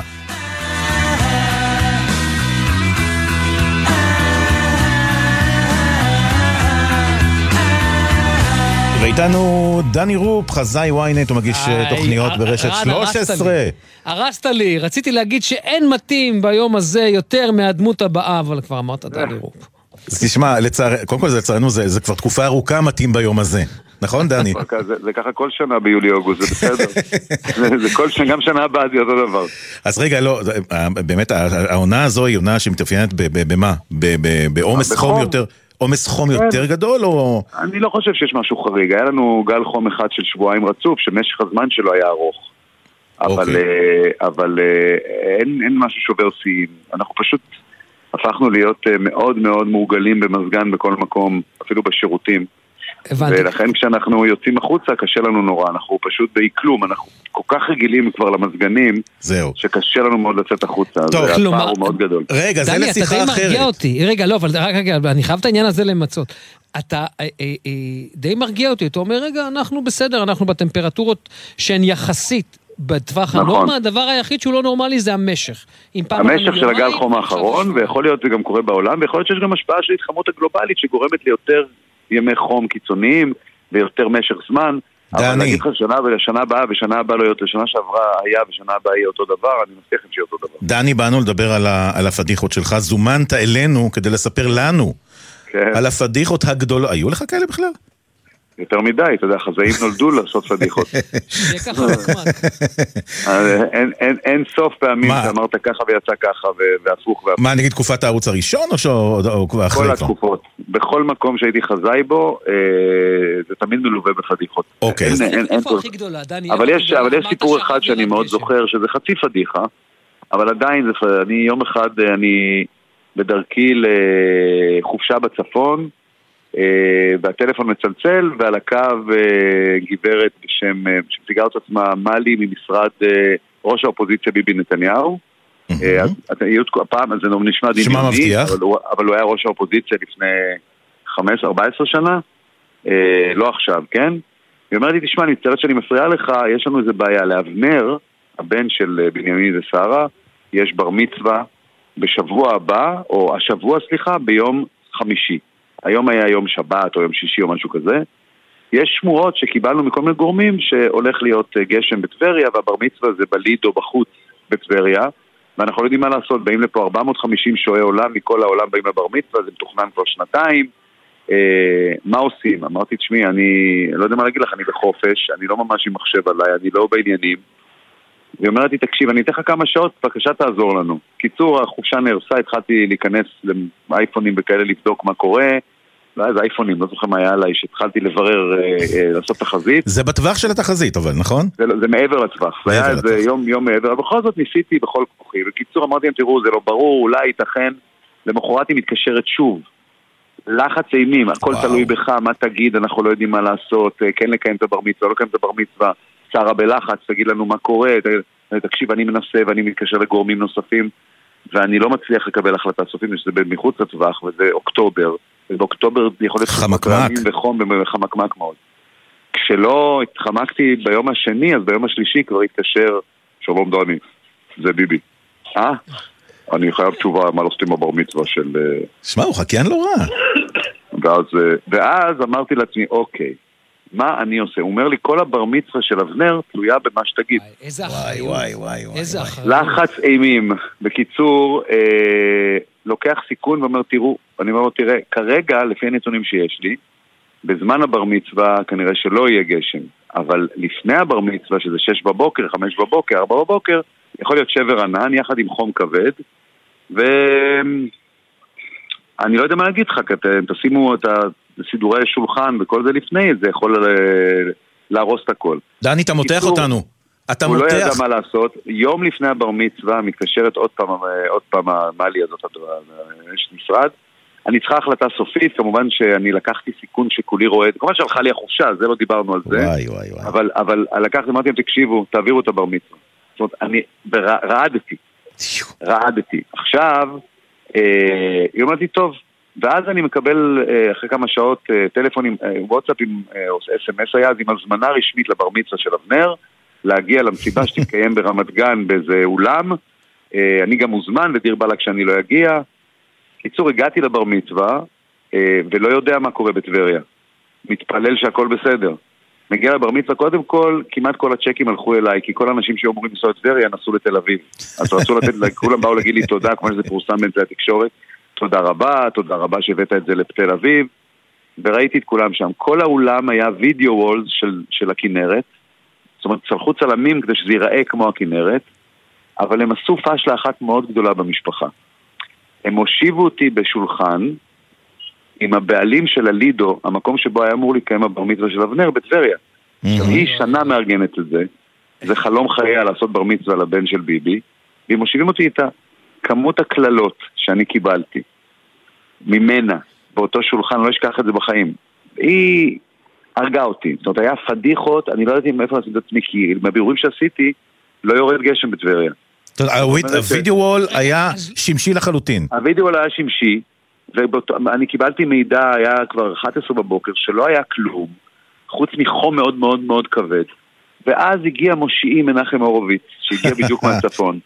נכנס, התיישב בשולחן ואמר, איזה מזל שזה לא בצ... אתה יודע איזה שבר ענן היה בשש בבוקר? וואי, אתה מבין, אבל זה לא עזר, אני הייתי צריך לעבור שולחן. מפני שהמיקום שלי, יחד עם הבחורה שהיא חיכתה לאירוע הזה שנה, אה, לא עשה טוב. הייתי צריך לעבור שולחן, כי עד, לדעתי עד היום, כמה שנים זה אחרי, אה, 12, לא יודע, 13, 14 שנה אחרי, עדיין מקללת אותי. אה, שהבר מצווה של אבנר הוא עברה מה, מהלידו, אבל תראו כמה מזג אוויר משפיע על כל החלטה שלנו בחיים. על דברים הכי אלמנטריים, על מה נעשה, מה נתלבש, לאן נצא, מתי הבר מצווה בחוץ, בפנים, במזגן, בגשם, אוהל, מטורף. אבל אני הרגשתי מאוד במצוקה באותו יום, כי נורא נו, חששתי בטח. שלא ירד. אבל בסוף הפדיחה הייתה עם, עם הבחורה, שקוראים לה ורד, הבעלים של הלידו. לטובתי הגיע מנחם שהציל את הרפיוטיישן שלי, אז זה היה חצי פדיחה, כי בסוף כן ירד גשם וכן היה נורא. חם. בכל מקרה,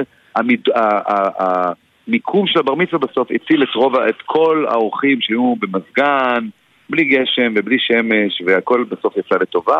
חוץ מהפדיחות מול ורד, הבעלים של הלידו. טוב, אבל בגדול לא הייתה פדיחה, בגדול בעצם הצלחנו.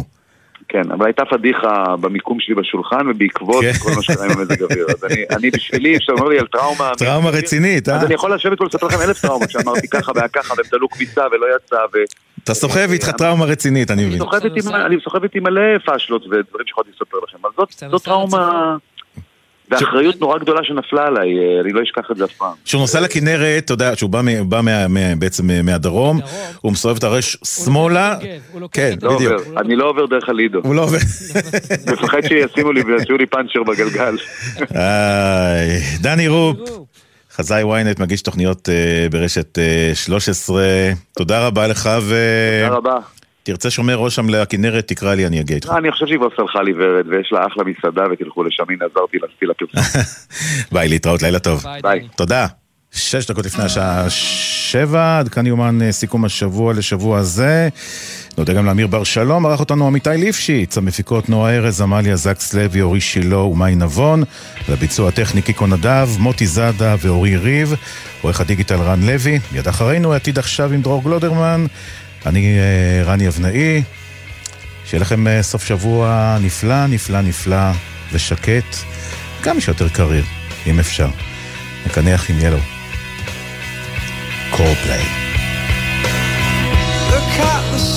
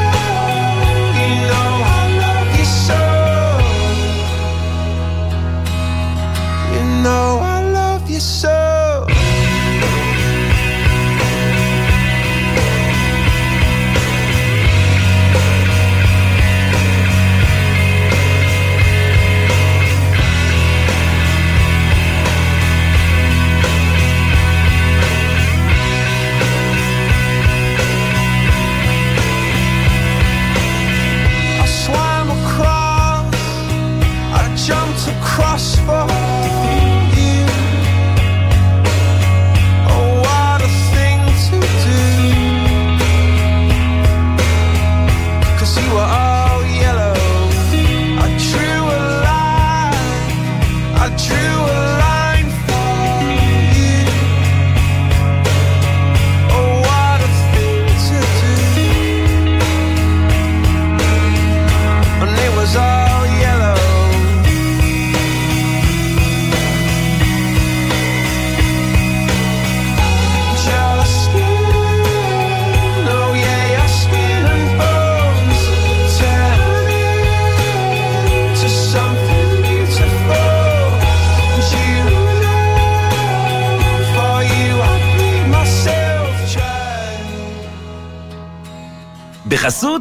אייס, המציע לכם את מבצעי שיא הקיץ. כמו מאוורר בריזה כולל תאורת לד שבמבצע ב-199 שקלים. אייס. בחסות הפניקס סמארט, המעניקה עד 45% הנחה בביטוח המקיף. כוכבית 5432, או חפשו הפניקס סמארט בגוגל. כפוף לתקנון המבצע, הפניקס חברה לביטוח בע"מ.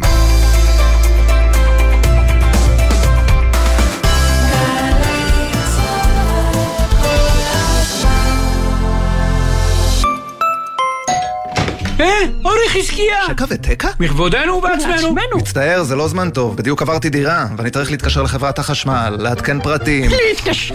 אתה באמת מצחיק. תשלח וואטסאפ. וואטסאפ? שקע, תסביר. עברתם דירה וצריכים לעדכן פרטים בחברת החשמל? אפשר לשלוח וואטסאפ. חברת החשמל זמינים גם בוואטסאפ, במספר 055-7000-103. תזמורת ירושלים מזרח ומערב בניצוח המאסטרו תום כהן בערב ראשון מסוגו. על במה אחת, נוגה ארז, אסף אבידן, תמיר גרינברג. 28 באוגוסט, ירושלים, בריכת הסולטן. במסגרת פסטיבל ירושלים מזרח ומערב. לכרטיסים, קופת תל אביב. אחותי, על מה את מסתכלת? שימי לב לכביש. כאן רבת קריסטינה וידצקה, שוטרת צבאית מהיחידה המרכזית לפיקוח תעבורה. אני יודעת שיש לך הרבה להספיק, כי יצאת הביתה רק לכמה ימים. אבל בחייך, כשאת על הכביש, שימי את הטלפון בצד והתרכזי בנהיגה. אין הודעה חשובה מספיק ששווה את החיים שלך. את הווייז אפילו לפני הנסיעה, ואל תתני לשום דבר להסיט את העיניים שלך מהכביש. כי בשנייה אחת אפשר לאבד שליטה על הרכב ולהיפגע. אני סומכת עלייך אחותי. גם אני מחויבת לאנשים שבדרך עם הרלב"ד.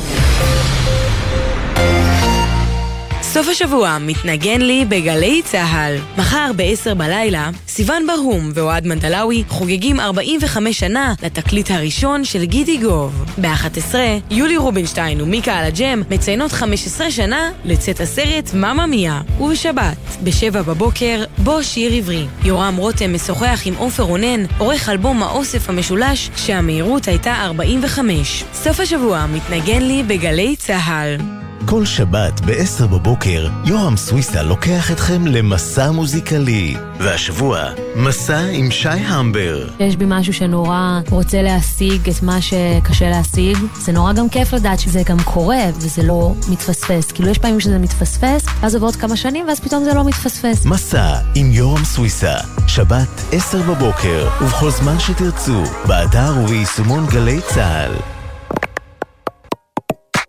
מיד אחרי החדשות, דרור גלוברמן.